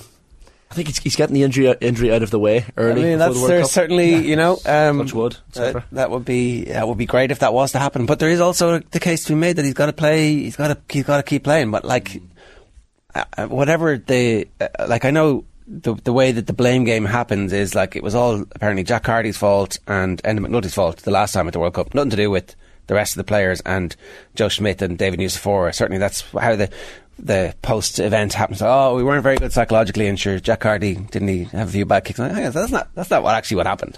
So uh, you would hope that this time, whatever uh, preparation they're doing in terms of strength and conditioning, because our fitness is supposed to be one of the things that like gives us a massive advantage, and I don't know, like, can we not peak in September, October because we we're not used to peaking in September, October? If, if you're Andy Farrell, are you wrapping him in cotton wool for the six months before the World Cup, or are you playing him as much as you can? I'm not Or playing. asking him to play I'm not playing him at all in the Six Nations if I'm Andy Farrell, but I'm definitely saying you're going to play every minute for Leinster at the end of the season to make sure that you're still the player we think you are, and then you're going to play at least two full games Hmm. in the World Cup warm-ups to make sure that you're still the player you are. Because at this point, at this stage of your career, the cliff happens overnight. There's going to be a day where you are still really good, and then the next day you won't be able to play rugby at the same level anymore because that's how the aging process seems to work for professional athletes, particularly in a contact sport. So leave them out of Six Nations entirely. Well, uh, like why not? This day, this is this is a blessing in disguise, right? Do Like- Ireland, do Ireland win the Six Nations without Johnny I Sexton? don't care about winning the Six Nations in the long run, right? Why I know, though? I know the IRFU care about winning the Six Nations because they get more money for the prize money, and they're a money-hungry organisation. They've they've always said that, that we need this to be able to finance the game, and I, I understand the rationale behind that. But I actually think it's a short-term thinking when the long-term goal of progressing further in the World Cup will completely lift the mood of the the rugby playing nation and will stop us having the inferiority complex that we have. If, if we go out uh, once more in the World Cup quarterfinals, do you not think it would be nice to look back and say, "Oh, we had a Grand Slam the earlier this year"? No, it would be Nulls the- nothing. no, Nothing. zero. In, in terms of the history books, we look back and say that was a great Grand Slam year. Do you not think that No. doing well in the Six Nations to carry on the momentum is important, aside from titles and Jared loves stuff like momentum. that? That's a good point. But it's, they're months and months and months and months and months and months and months apart. Yeah, but we're talking about the World Cup from a, It is the year same ago. calendar year, yeah. uh, like And they're that- completely separate competitions. Everybody will have um, an off season. The number of injuries that you suffer, like Do you not think France are targeting the Six Nations massively before the World Cup? I mean- do you think England are going to target the Six Nations with the new with Steve, Bo- Steve Borthwick in charge? yeah, I, I mean, So why shouldn't we target it with full gusto and put Sexton in for every game? because we we don't have a massive, deep playing pool the way England and France do, and I'm sure the winning culture is the most important thing. But we've just come off a year where we, we have a winning culture established. Like, yeah, but if, if we lose that winning culture all of a sudden, six months out from the World Cup, you're like, well, you'll forget how you'll forget how to win pretty quickly. If you if you go all of a sudden lose two or three Six Nations matches, Uh, okay, a, a couple of different things, right? We've we've we've gone in with uh, really good Six Nations behind us uh, to the World Cup in France. Um, that time they stayed in Bordeaux and it was all a shit show. Uh, we've gone in with the disaster the last time and said, "Oh, it's okay. It's you know, it's fine." England have just exploded into us and beaten the crap out of us at home. Um, when we've got way ahead of ourselves, that was the last World Cup. So we've done we've done everything. We've we've kind of had every type of preparation for a Rugby World Cup, and uh, I don't think it matters. I think all that matters is having your best players playing well by the time the tournament starts in October. Really, September, October. That's what's important. There's a fear of peaking too early. No, it's uh, it's just that they're separate competitions. Like the same. It's the same. uh, the same calendar year. Like we we've seen uh, we've seen Real Madrid have terrible leagues and win the Champions League. We've seen them be beaten by 10, 12 points by Barcelona in the league and win the Champions League. Like they're separate competitions. They require a slightly different uh, approach and skill set. There's there's loads of down weeks in the Rugby World Cup where you're playing teams who are vastly inferior to you, which which only happens when you're playing Italy, and even Italy now aren't as bad as they were. So I don't know, and like you've got to win three big games in the World Cup to get to a final. We can do that, but I'm not sure we can do that with Johnny Sexton playing every game in, in the Six Nations, coming back from a cheek injury. Like, would you force him to wear a mask and play a game in one of these? I don't think so. You can't do that. There, there are just some countries who are good tournament nations. We are not one of them. I even think about the snooker. There's some players who are crap for 11 months of the year and they go to the Crucible for the 17 day slog and they're brilliant. uh, the same with- it's the reverse for Ireland in the Rugby World Cup, always. We just need to become a tournament team. You mentioned the down weeks. You have to become a tournament team. Get used to those little games that mean nothing, the World Cup warm up, warm up matches as well, the games against the likes of Georgia or Romania or whoever that you're expected to win. We just, it's tournament management, and that's something we haven't done well at all. Now, Yeah. obviously, strength and depth is, is a key part of that as well, but that's something that we need to improve on massively. Uh, I don't know if that's a psych- psychological So thing. you, you guys want to win the Grand Slam slash win a Six Nations Championship, and you think that that's going to benefit us when the World Cup happens? Can't hurt. I'm not, well, I mean, except if like you go eye strings out and players get injured, and yeah, but as you said, it's six months out. but uh, well, six months to recover from an injury. I mean, it'd be a fairly serious injury to keep you out for six months. uh, hamstring torn off the bone, Yeah. and Achilles. You know, a, a, a, a third or fourth concussion for somebody who is prone to concussions. You know, keep them out of the front line. I think. Like, let's let's have this extended squad. Let's have massive competition, so that when the World Cup rolls around, if Sexton is out, or if Jamison Gibson Park is out, or if you know either of our two front rows is out, then we're like. But okay, we have some strength and depth, and we have players who have experience. Those same injuries happen. could happen in the World Cup warm-up Could, matches. yeah, they could. There's no, but you can't live life on your tippy toes. sometimes. But if they happen in the World Cup warm-ups and everybody's played every game of every every minute of every game in the Six Nations, you've no strength and depth. That's the difference. I'm saying get the strength and depth in and have those players come back and then go, okay, so Jeremy Loughlin's played five games in, this, in the uh, Six Nations. That's brilliant. Like, uh, he struggled in three of them, but in two of them he came through and now he fully understands what it's supposed to be. I think he's called Loughman, by the way, but we'll get to that another day. What else has gone on? A few different bits and pieces. Uh, football again tonight. Big game for Arsenal. They can go 10 points clear at the top of the Premier League if they beat third place in Newcastle at the Emirates. That's the big one of the four games tonight. Leicester host Fulham. Brighton take on Everton and Manchester United host uh, Bournemouth at Old Trafford. Pele's funeral will take place uh, this afternoon. There'll be a procession through the streets of Sao Paulo before the three-time World Cup winner is laid to rest in a private family service. The final at the PDC World Darts Championship is on tonight. Michael van Gerwen bidding for his fourth title. He takes on Michael Smith after their respective semi-final last night. Uh, in the NFL, an American football player is in a critical condition in hospital after collapsing on the field last night. Damar Hamlin of Buffalo Bills received CPR during a game against Cincinnati Bengals. The 24-year-old fell to the ground after colliding with an opponent and the game was subsequently suspended. So we're awaiting further updates there. And we mentioned Gaelic Games that uh, Davy Fitzgerald begins his second stint as Waterford hurling manager tonight. The day should go up against former boss Liam Cahill as they take on Tipperary in the Munster Hurling League. And that game throws in at Fraher Field at 7 o'clock. All right, Carl, good stuff. Thank you, what, are your, what are your New Year's resolutions, Carl?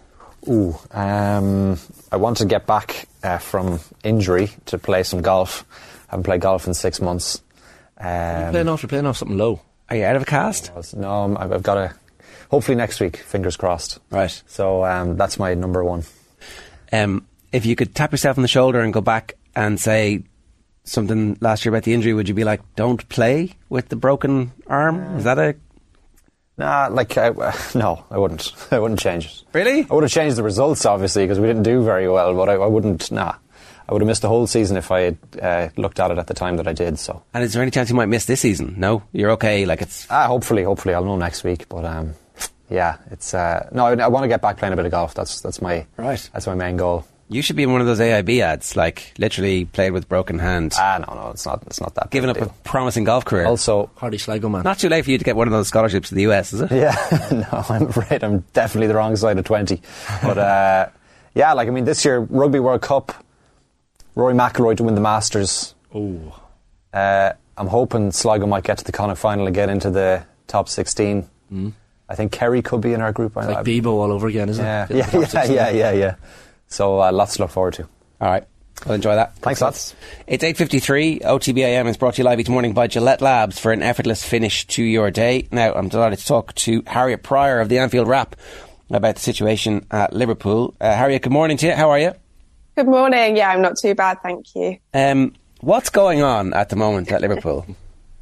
Yeah, it was a it was a really bad night. I think the Leicester game kind of covered over the cracks because those two own goals we managed to get the three points, and so it wasn't as much of a spotlight on the on everything that sort of went wrong that night. And then we played Brentford last night, and it was just it was just bad. It was the first ten minutes. I actually thought we started quite strong. I know that the message would have been try and come out the block strong and, and get a good start. And I actually thought we tr- we did that, and then after 10 minutes, the intensity just dropped off. The pressing game wasn't there. They were playing through the midfield so easily. There was just every area of the pitch you could point out as not combining, not clicking, not working well. And it, it, it meant that, you know, by the time we went over half time, we were 2 0 down and the damage had already been done. I think the whole world has so much faith, rightly so, in Jurgen Klopp that there was just this assumption that the break for the World Cup would give him the opportunity to work on whatever the issues were at a philosophical level. I'm sure so many of the players were going to be away that you know working with them was going to be tricky, but that whatever the the the technical issues were behind the style of play or behind what they're trying to do would have been rectified. But actually, what we saw last night was really a continuation of what we'd seen up to the World Cup. Yeah, it was a continuation. And I, I think if you look at some of the preseason games they played, they really tried to work on getting that intensity back because you could literally hear them on the sidelines during those preseason games going, now you push, now you press, now you go. And I've just not seen that continue through to the start of the season because I feel like we, Liverpool's attack used to press straight away as soon as the defence had the ball, win the ball back high up the pitch. That was how they got goals. That was how they poached so many goals. It was keeping that intensity high the whole way through. Now I just see the attacking line standing off a little bit. The, the, the midfield sort of out of position, not knowing where to go. And then it gets through to defence so easily. And they're left in situations where the fullbacks are so high up the pitch. The centre backs are sort of scrambling back to try and, to try and get hold of the situation. And ultimately that, that ends in us conceding too many goals. So those basic things that I, I, thought we'd come back and rectify after the World Cup break, the pressing, the running, the intensity, those things haven't changed post World Cup. And then when you're playing any team that puts any pressure on you, like Brentford did last night, and they had a good game plan, so credit, credit to Brentford, th- things are going to unravel pretty quickly. Jurgen Klopp's comments post defeat, Harriet, tend to be quite interesting at the best of times. Last night, uh, even more so, talking about Brentford stretching the rules. Uh, you know, I think he gave out about the third goal as well, and, and how that came about. What do you what did you make of his reaction to the defeat last night? Yeah, look, I think when people are frustrated and managers are frustrated, you saw it this week with Conte as well. They they sort of reflect on it in a different light. I think once he's had time to go back and maybe rewatch the game, he'll, and I don't think he'll shy away from the fact that Liverpool just weren't good enough. I don't think he ever shies away from that fact, but I think there probably was a bit of frustration, frustration with the officiating, but probably can't see too much wrong, especially that third goal. I don't think Konaté was fouled. I think he just went down a little bit too easily, but that was sort of reminiscent of, of a lot of the battles, the one-on-one battles that happened last night. Individual players going down a little bit too easily and not winning their battles and not backing each other up. So I think at, at, the time he's probably speaking with a lot of frustration. He's a, he's a passionate manager. We know that he's an emotional manager. He can't hide away from that. But yeah, I think once he's had a bit of time to reflect, and he already sort of has reflected on this, Liverpool just simply weren't good enough. And even if a few more results had gone our way, I still don't think we'd have come away from there with the three points. That concession of goals and chances from, from set pieces, I mean, that's particularly concerning at the moment, isn't it? Yeah, it is particularly concerning because you look at us defending from corners and, and it looked like the defenders didn't know where they should be last night. And that's a really sort of concerning thing when they're usually such an organised team. And, and, maybe they lacked that bit of leadership with Henderson out last night. I'm not so sure, but Virgil van Dijk is usually so good at leading that back line and telling all the players where they're meant to be. But there was times where they just looked like they were scrambling and, and all Brentford really had to do was put an extra man in and they had to put an extra man in between the centre backs and between the full backs, sort of overload the area. And then, and then our defence didn't know what to do. They didn't know whether to scramble back and mark the man. They didn't know whether to stay in the space. So it was a really simple game plan from Brentford that Liverpool weren't able to deal with well enough whatsoever. And it, and it made the, the defence from set pieces in particular look like a shambles. Um, they had a really strong team out last night, notwithstanding the injuries that they have. They still had obviously Van Dijk for the first half. Fabinho's incredibly experienced and was considered one of the best holding midfielders in the world 18 months ago. Thiago, who is supposed to be the glue that binds everything together, started the game. Um, so there's not much to pin hopes on that this is going to turn around quickly. This is going to be a long, hard slog for them to get out of this. Yeah, look, I think there's always sort of been in the last few months this need for a reinvention now, and I, I, think a part of that does come from transfers and bringing in fresh faces because it, it forces everyone to up their game. And we have just brought Cody Gakpo in, and obviously that will be hopefully a huge positive in terms of pushing on that forward line and making things gel a bit better there. But there's no doubt that the midfield area is, is in desperate need, excuse me, of some reinvention and reinvestment now. So it's not a quick fix. I think there's going to be a process now where they have to look at everything and, and have to think, okay, what areas actually need improving, but that midfield area is glaring out to me as it needs just one extra body in there maybe to bring a bit more youth, but also just to bring a bit more control because that's what m- was missing for me so much last night, but also throughout the season, any sense of control in the midfield area. But yeah, def- definitely a long process. Because I think Klopp's spoken a lot in the past about when you identify a problem, everyone thinks it's a really quick fix. But even if you manage to identify one problem, and, and I think in Liverpool's case, it's probably multiple problems they're trying to deal with at once, it's, it's hard to know the exact solution. And then the only way you can really practice that is in a game situation and then it, and then it's difficult when confidence is low and when panic sort of sets in and individual mistakes set in as well. You mentioned earlier, Ger, you know, wanting to see the running stats and how they compare to, to last season, and that's that's a, a, serious point, Harriet, because intensity is our identity, is the is the phrase that you often hear coming out of Liverpool as well, and that intensity just isn't there at the moment. No, the intensity isn't there. Absolutely, I think I mentioned earlier, sort of the, that press was sort of key to how Liverpool set up and how they played, winning that ball back in really dangerous areas and making something out of nothing. so they didn't have to run as far back and have to track back as far. And that meant that the fullbacks, Trent Alexander and Robertson, usually it was Tsimikas last night, could stay really high up and they could be attacking the threats and they weren't exposed so much on the counter attack. But when the ball's not being won back high up the pitch and the fullbacks are still staying so high and the holding midfield is still staying high, you get, you're getting exposed far too easily. So that intensity is actually having a real knock on effect straight from attack and then it's directly impacting the defence because they just can't deal with all the counter attacks that are coming their way when it's only basically those two back there and, and no one else is sort of hanging back. And that defensive high line has worked so well for, for Liverpool for seasons and made them win all the major trophies there is to win. However, when, when there's no one sort of hanging back and, and they are struggling, it, it just doesn't help and the, the risk versus reward sort of becomes too much of a balance for them to handle. So, obviously there's multiple factors here creating a bit of a knock on. A lot of our commenters are talking about the midfield. Um, somebody says the midfield is either over 30s or early 20s. Nobody's in their prime. But Fabinho's only 29 and should should be in his prime. Like he's he's reached a level of expertise and experience where you feel like he should be getting better still. You know, he, he's adding the level of high high pressure games and massive number of minutes played. But his form is, has uh, it seems anyway his form is not as good as it should be. That's one aspect of it. Thiago's form is kind of not as good as it should be. It feels as well. That seems to be impacted by the point you're making about the forwards not being able to press the way they were.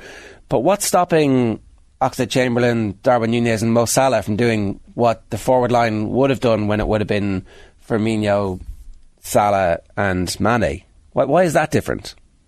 Yeah, so I think if first to your point about sort of the midfielders and individual performances, I actually don't think any sort of individual, you can't really look at Thiago. I thought Thiago's been quite good in, in the last stage of this, since we come back from the World Cup. I thought Fabinho was really good against Aston Villa and looked like he was getting back to sort of what, one of his best performances.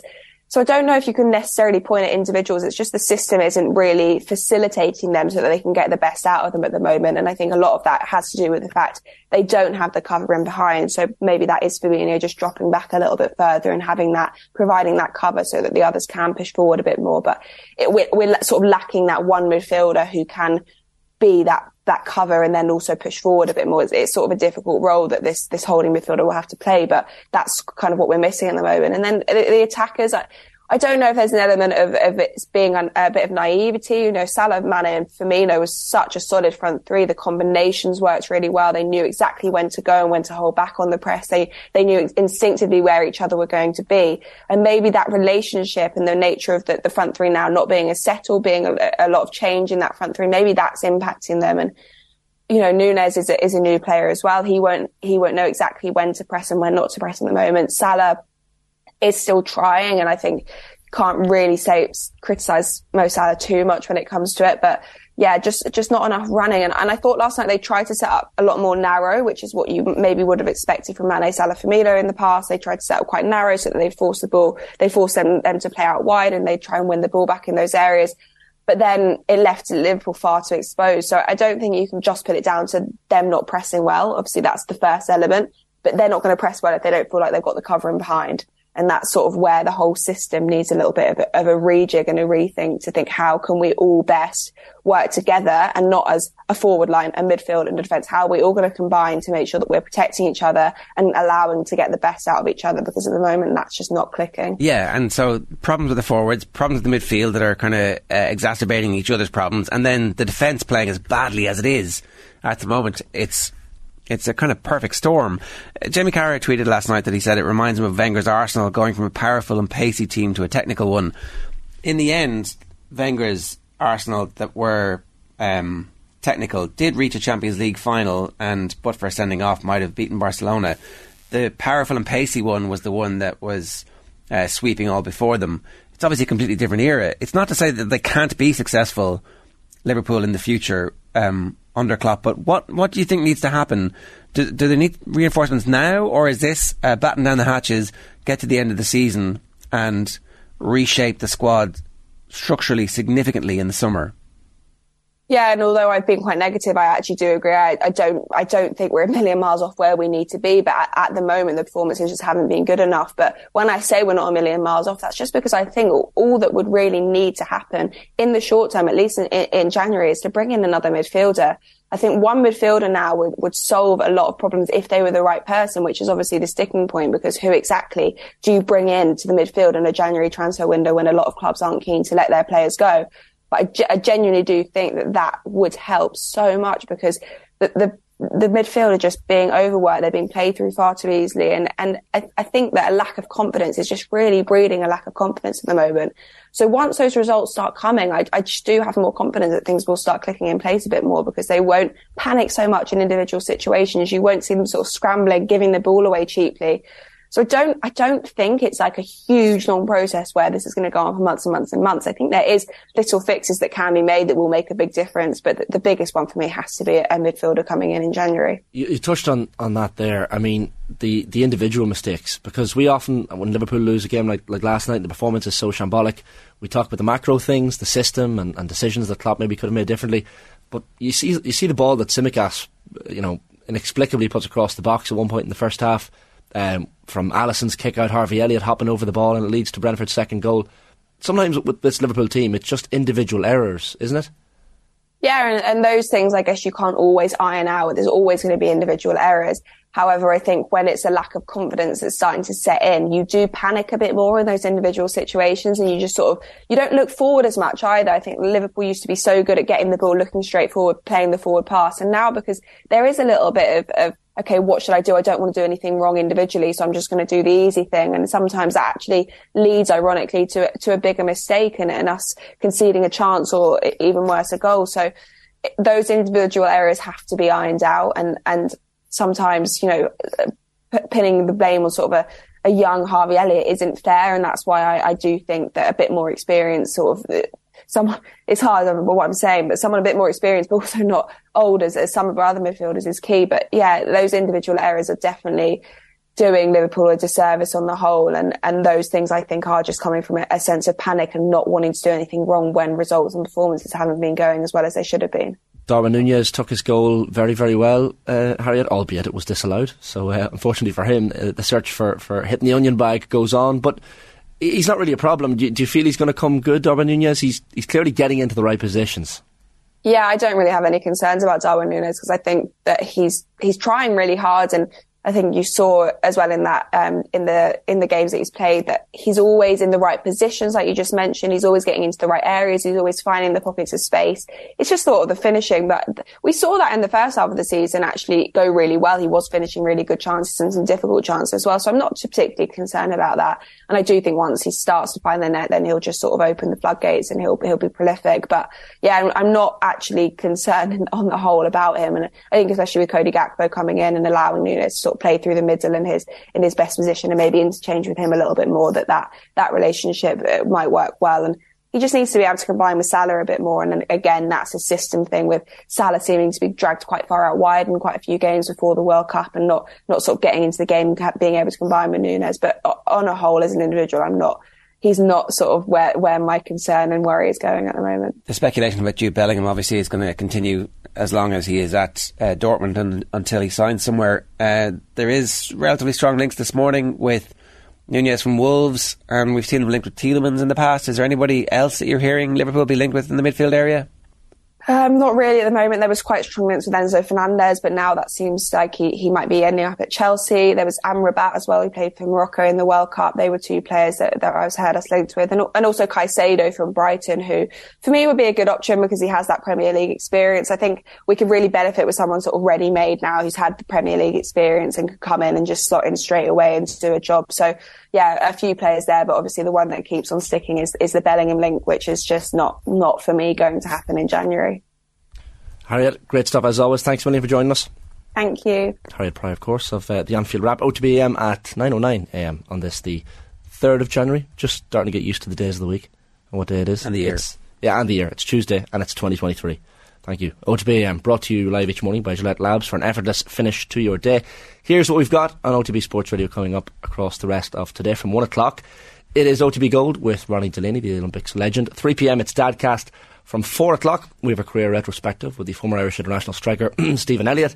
6 pm, OTB Gold, Jerry Eisenberg on Ali. And of course, from 7 pm, the usual OTB live with Joe Molloy in the hot seat. You can follow OTB across all our social channels and subscribe to the OTB podcast network for all the best in the latest sports content. Up next, darts. The referee, Jack Langston, is on the line ahead of tonight's World Darts Championship final between Michael van Gerwen and Michael Smith. First, though, here's more on Pele. John Giles joined us over Christmas to pay tribute to the iconic Brazilian. And John, desperately sad news, uh, and uh, it's hard to really comprehend uh, a world without Pele because to many, for many people, for so long, he was the very embodiment of football. What did you, what were your impressions of Pele down through the years, and, and, and where does he rank for you in terms of the world's greats? Well, sad, sad to hear the news, uh, Richie. Uh, I don't think there was anybody better than him. Let's put it that way. Yeah. He was as good as any. What I found with all the great players, uh, Richie, none of them are the same.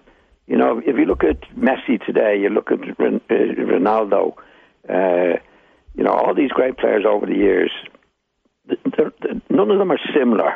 They all have their own individual greatness, and Pele certainly had that. He was, he was I mean, he was in my time. Uh, yeah. Well, I never played against him, but I, but I, I, I'll tell you a story. I met him one time, but uh, you know, he was only seventeen when he played in the World Cup and won it. I think he won it three times. Yeah. And he was brilliant. I mean, he wasn't a very big fella, but his head was brilliant. I mean, he was a real striker. You know, he was beautifully balanced, great header of the ball, great shot of the in both feet and a really, I think, a really first class uh, individual team player. OTB AM. 12 minutes past nine on this Tuesday morning's OTB AM. Time to touch on the darts now. Of course, the PDC World Darts Championship final taking place tonight at Alexandra Palace in London. We have Michael van Gerwen against Michael Smith. Delighted to say at the darts referee, Jack Langston, joins us on the line this morning again. Morning, Jack. How are things? Morning, yeah, all great, thank you. How are you? Keeping well. We, m- we might get to the uh, the semi-finals from last night in just a minute, but I did want to touch on the Gerwyn Price. Uh, I don't know if you know call it controversy with the ear defenders the other day, but I mean, have you ever seen the likes of this in, in darts? No, I mean we've we've seen the small little in-ear plugs that have been used a few times by players, but yeah, not not not the full the the, the full big ear defenders. That was that was odd. Yeah, very weird. Can you understand from Gerwyn Price's perspective why he did it. I mean, I, I haven't been in the crowd in Ali Pali, but from what I hear, there can be some individual chants and, and little things called out that maybe gets to certain players more than others. Yeah, so I've I've um, I, I put a tweet out uh, yesterday, just seeing if there was anyone who followed me who'd gone to the darts, and I think a lot a lot of people they watch the darts on TV, and obviously we're listening to uh, sort of like a slightly edited, slightly like improved product to what to what they're seeing in, in, in real life. And from from what I've heard, a lot of people seem to think that the audience is muted muted a little bit on TV. So it's actually a lot worse in the venue than it is for us sat, sat at home watching the darts. So yeah, I mean, if Gerwyn Price is getting a load of abuse and stuff, and he wants to stick some head- headphones on, yeah, I, I don't I don't know if the big ones was was the way forward, and then to sort of like um, joke about with the crowd straight after, but yeah, I, I, I do think he does get quite a bit of stick and stuff, and maybe it does it does get to him a bit bit too much. So I can understand why he's done it. Yeah. Is he particularly prone to the abuse because of, I guess, his celebrations? He gives it the large one after after some big legs. Yeah, it's it's it's very pantomimey, I think. Um, but I I do think sometimes it, it just it just gets him a, li- a little bit more than than some other players and stuff. Um, but yeah, it, it, it all started all started a few years ago when he had a bit of argy bargy on stage with Gary Anderson, and si- since then he's kind of been the, the, a bit a bit of the bad boy of darts. And yeah, he he's been put into a pantomime situation, and he does get he he is the person who gets the most the most stick from the crowd. So yeah, it's I think I think everyone's got a limit, and it's he's he's certainly starting to hit hit his now. I guess the positive slant from it for the PDC and for darts organisers is it gets people not interested in darts talking about darts because you see it in snooker as well when Ronnie O'Sullivan has a moment or Jimmy White has, a, has an argument with a referee. All of a sudden, people outside the sport are talking about it and they're going, "Did you see Price and his and his ear defenders the other day?" So, from that perspective, at least it drums up a little bit of interest. Yeah, I, yeah, I definitely think it's good for it's good for uh, talking points, but I I don't think I don't think Price likes it now. I think he's got to a point now where he's kind of he's kind of going to have to make a decision at some point how he goes forward with this because um, it's not going to go away. That's the problem. Unless unless something really drastic changes, it's not going to go away. It's only going to get worse. So I, I don't know how he fixes it. I don't know how the PDC are going to deal with it in the future, but I just can't see it getting any better. It's only going to get worse and worse from here. He's talking Gerwyn Price, or he certainly did that night after the match uh, and the, the five one defeat, but never going back to the to the World Championships again. I mean, this is all talk and bluster, isn't it? This is what. This is what. Sorry. It's all talk from his perspective. I mean, surely he's going to come back to the World Championships. He's not going to. I'd imagine his Instagram post was quite reactive. Uh, okay. Yeah. Um, yeah. I, I, hope so. I mean, I, I'm I'm a big fan of Gerwyn Price. I've always liked Gerwyn Price, and I think I think the antics and stuff is really is really good. It's really good for the sport but it's obviously starting to take take a bit take a, a bit of a toll on him. But I, I would imagine he's going to be coming back and he's going to be playing playing regularly still. And because he po- he posted about never playing the World Championships again, and um, I I don't think that's going to happen. But I'm not him, so I can't really can't really say. But I I hope he comes back and can, continues playing. Yeah, definitely. We might touch on last night's semi-finals uh, for a moment, Jack, because I mean they were fairly one-sided affairs. Uh, the first one a little bit closer, uh, had gone two all, and, and, Gabriel Clemens looked like putting up a bit of a fight against Michael Smith, but in the end it was a six-two win for Smith, fairly comfortable. And you look at Smith's stats: five ton plus checkouts, 19 180s. Uh, a pretty dominant performance for Michael Smith, and, and something for Van Gerwen to maybe think about ahead of tonight. Yeah, I thought I thought the first game was really good. Um, Clemens, he, he had, he had a chance to go three sets all, and then it and then it was a break of throw, and he went four four two down, and then from there it just it just kind of snowballed. I think I think um, Smith hit two two eleven darts in the next set he he was just on fire. He, he played really well. I'm, I'm I'm really happy he's he's played well towards the end of the tournament because he's played all right this tournament. He's he's not been anything particularly amazing or special. He's just been fairly steady and he's beaten beaten whoever's in front of him so far. But for him to go into the final now in some pretty good form off off the back of a really good semi final win against Van Gerwen is it kind of makes the makes the final a little bit more interesting. If if if Michael Smith had won last night with a with a 90, 91, 92 average and sort of won like six four or something or six five, um, I'd I'd be a bit worried that tonight was going to be a complete blowout and it would just be seven one seven two Van Gerwen and it's going to last maybe an hour and hour and a half. But yeah, I thought he played really well last night. I'm looking forward to tonight. And then Van Gerwen, like I said last time, Van Gerwen does Van Gerwen things and um, he, he's just so good. He's such a good dart player. So yeah, I'm looking forward to tonight's final. It should be really, really, really fun. Is there anything to be said for the fact that Smith has been in this position a couple of times before? It's not his first. Finally, he's been there twice.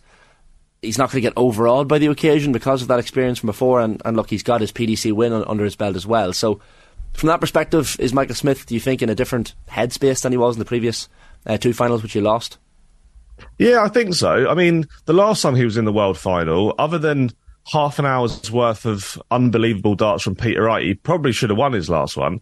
Um, this time, I think, I think, I think Van Gerwen's playing playing a little bit better uh, than Peter Wright did the last time, so it's going to be even more difficult for him.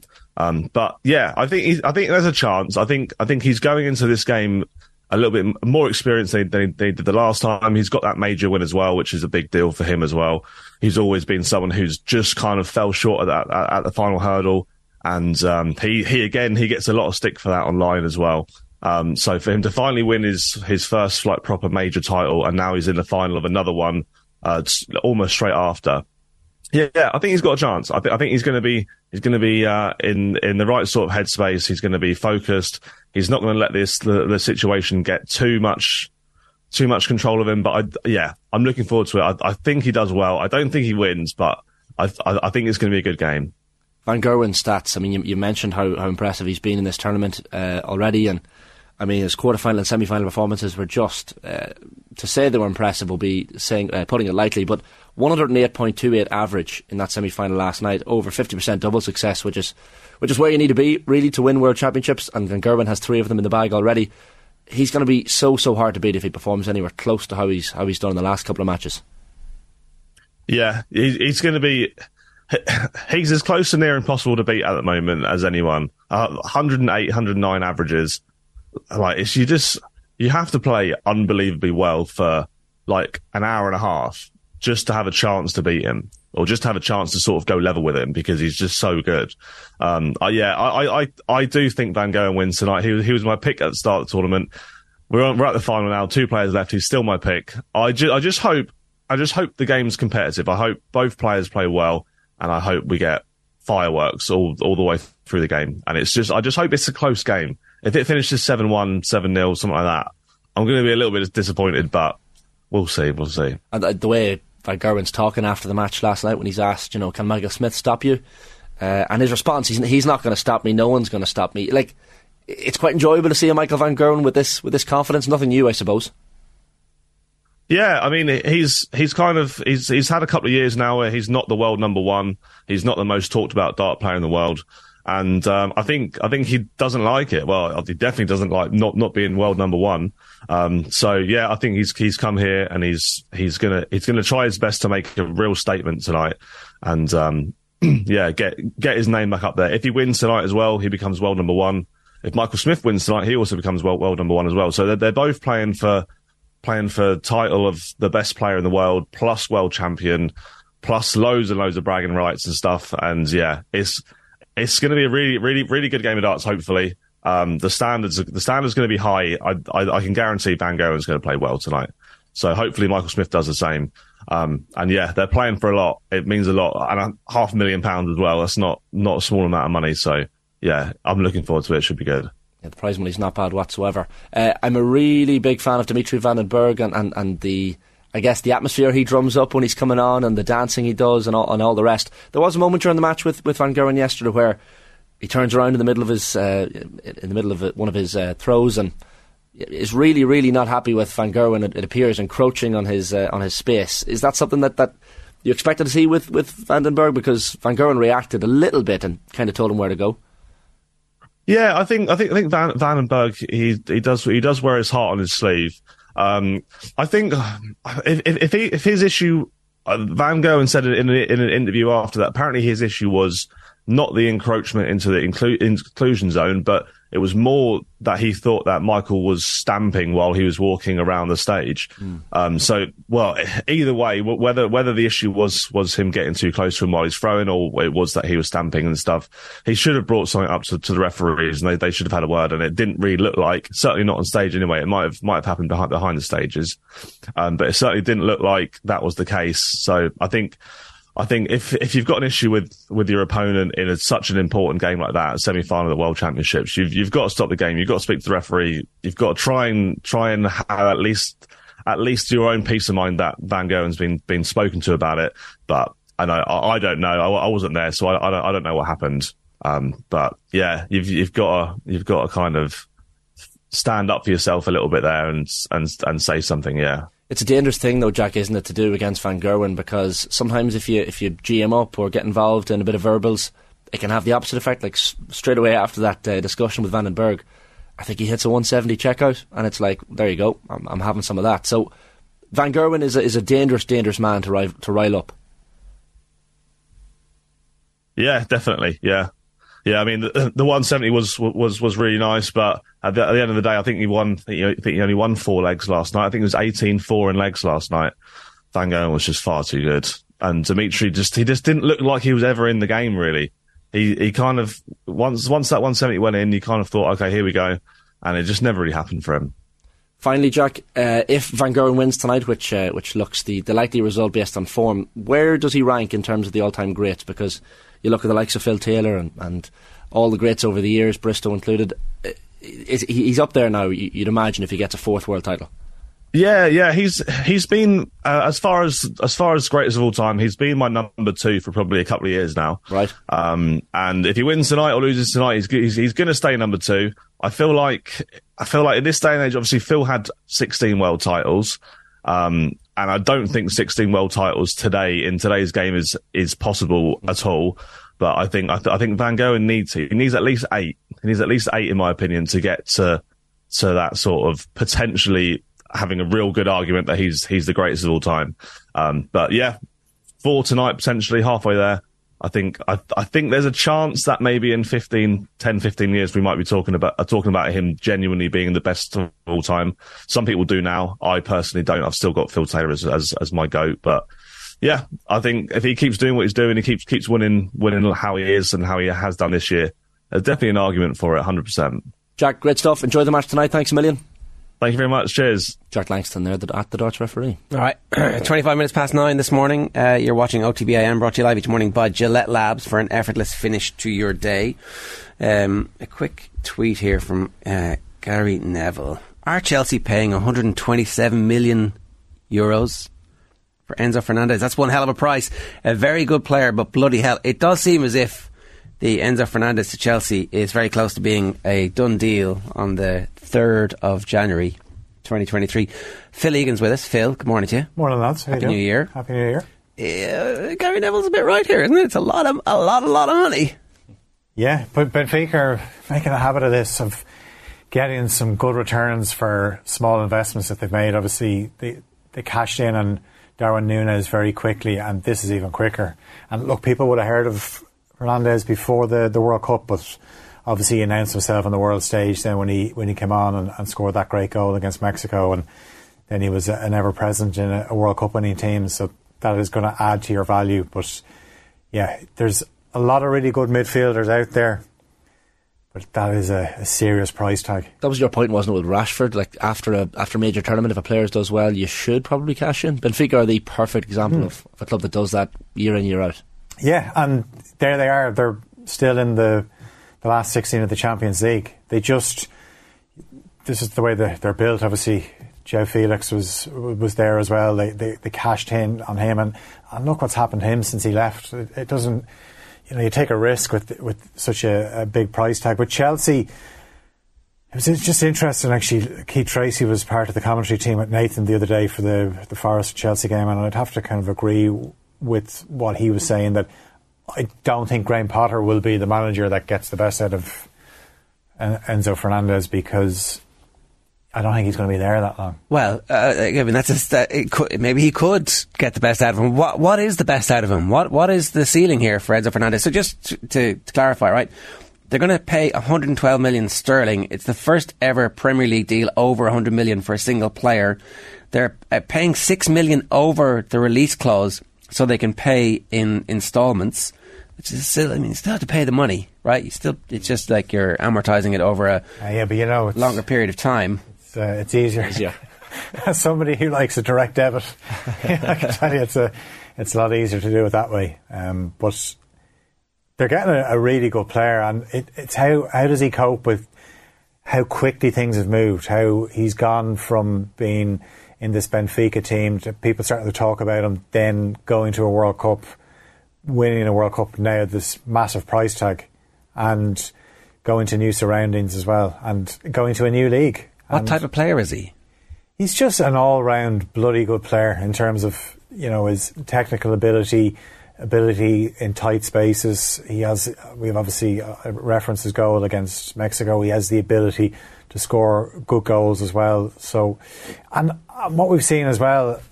I know you were talking about Liverpool earlier, where for a good player or a good midfield player in the Premier League, you have to be dynamic, and he has all those attributes. So, uh, because I think people were, if you were looking at Liverpool last night, you'd say they just lack any energy or legs, whereas that's something he doesn't lack in that department. And they are like Chelsea have good midfielders anyway. I, I N'Golo Kanté, they want to tie down with a new contract.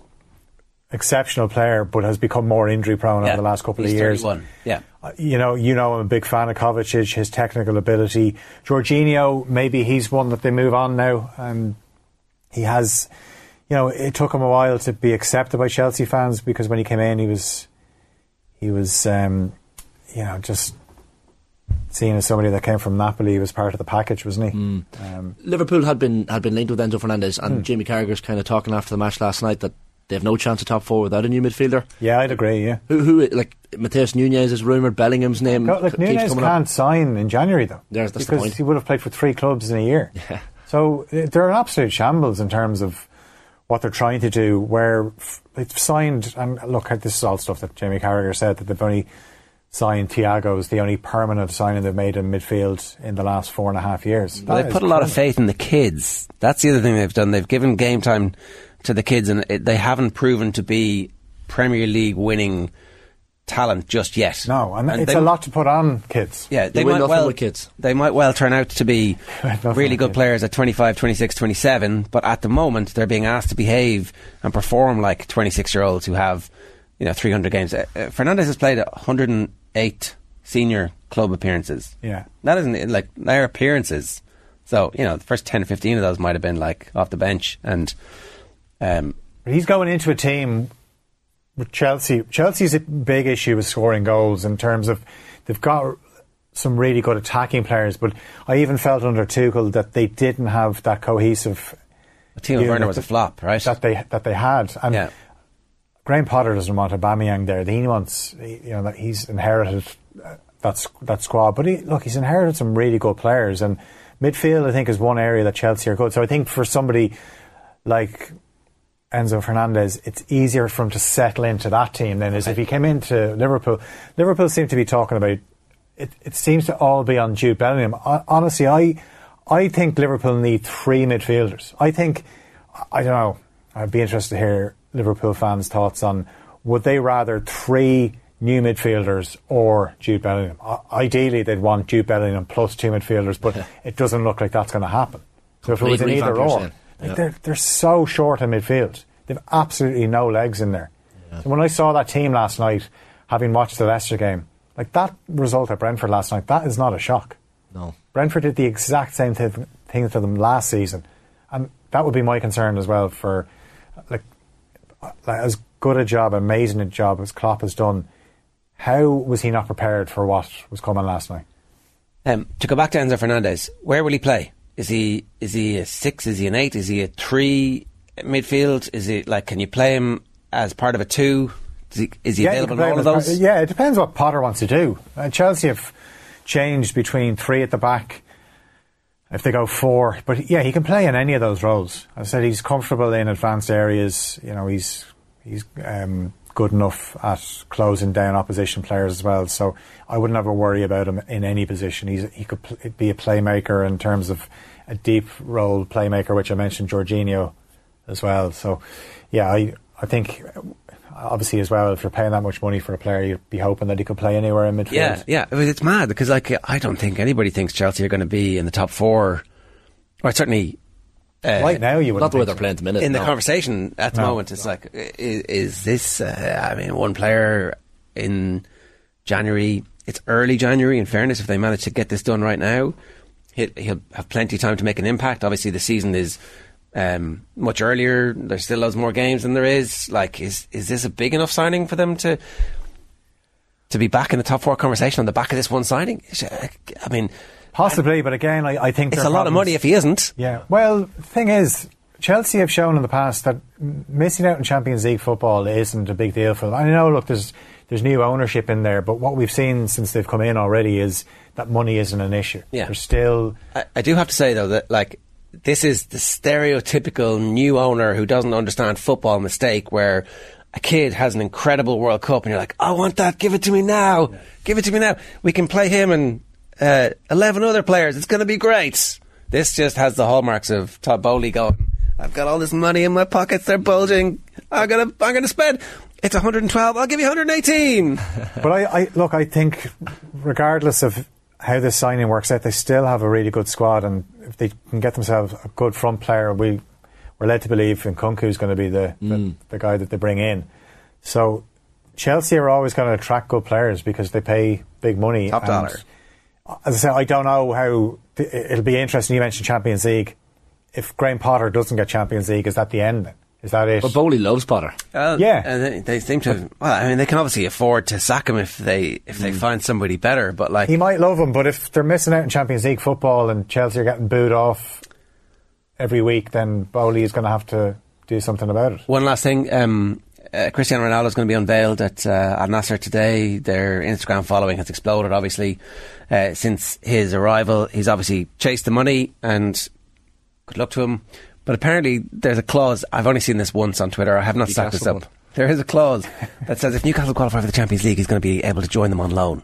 I mean, makes sense. Well, uh, we're we're in that zone where you can literally make up anything about uh, Saudi Arabia and football and Ronaldo, and people will be like, "Well, I suppose I could." Public investment fund money. Yeah. Would it make any sense for Newcastle at all? Absolutely zero sense. I mean, Doesn't mean they won't do it. No, I. Do you know what? Or or they'll be forced to do it. Yeah.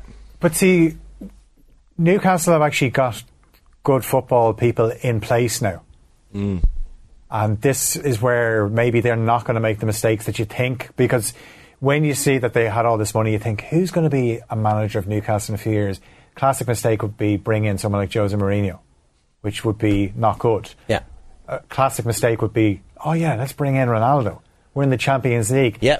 How, like, what better way to announce we're back in the Champions League by bringing in Cristiano Ronaldo? Or to make them globally famous, you know, there's uh, that's, that's definitely part of the, the deal with Ronaldo. is not about football at all. It's about the the power of the brand and. I think Newcastle are trying to win a doing like Newcastle are ahead of schedule, and like they have a big game tonight where they could actually go up to second place, and Yeah. they've only lost once this season, and that was deep in injury time against Liverpool. So I think tonight will be a real good indication of, of where they are, but they definitely are a, a lot further ahead of schedule because look, they're not going anywhere, and I think the difference with them and Manchester City is they have a bigger fan base than, than City did when City started getting the, the big money in. Not so outrageous now to suggest that uh, Newcastle United might finish ahead of Manchester United. Oh, there you go. Not so outrageous, is it? No, no, no one's laughing on the other side of the glass there, Colin Buig. Uh, good stuff, Phil. Thanks a million for joining us at very short notice this morning to um, break down the news that it looks like we're going to see a new Premier League transfer record 127 million euros, 113 million sterling. It's insanity, really. But um, Enzo Fernandez is going to be the uh, most highly thought of slash pressurized 21 year old. And I mean, how do you how do you come down from winning the World Cup and then go, okay, yeah, I can I can deal with all this. Either that or he's going to be the greatest footballer of all time. Like, who knows? Ah, f- price tags don't matter. A range of outcomes do is on the table here. It's all monopoly money. It's never brought up as well, price tags. Exactly. We're back tomorrow morning with NFL analyst Mike Carlson, who will update us on the horrific scenes last night concerning the Buffalo Bills. Damar Hamlin, elsewhere, Keith Wood will join us for the first time this year. Jess Kelly will be getting your gaming thinking cap on for the January sales. We'll have all the reaction to the final of the World Darts Championship alongside three-time BDO World Darts champion Glen Durrant, plus much more besides. OTB AM. With Gillette. Get into your flow with the new Gillette Labs Razor with exfoliating bar.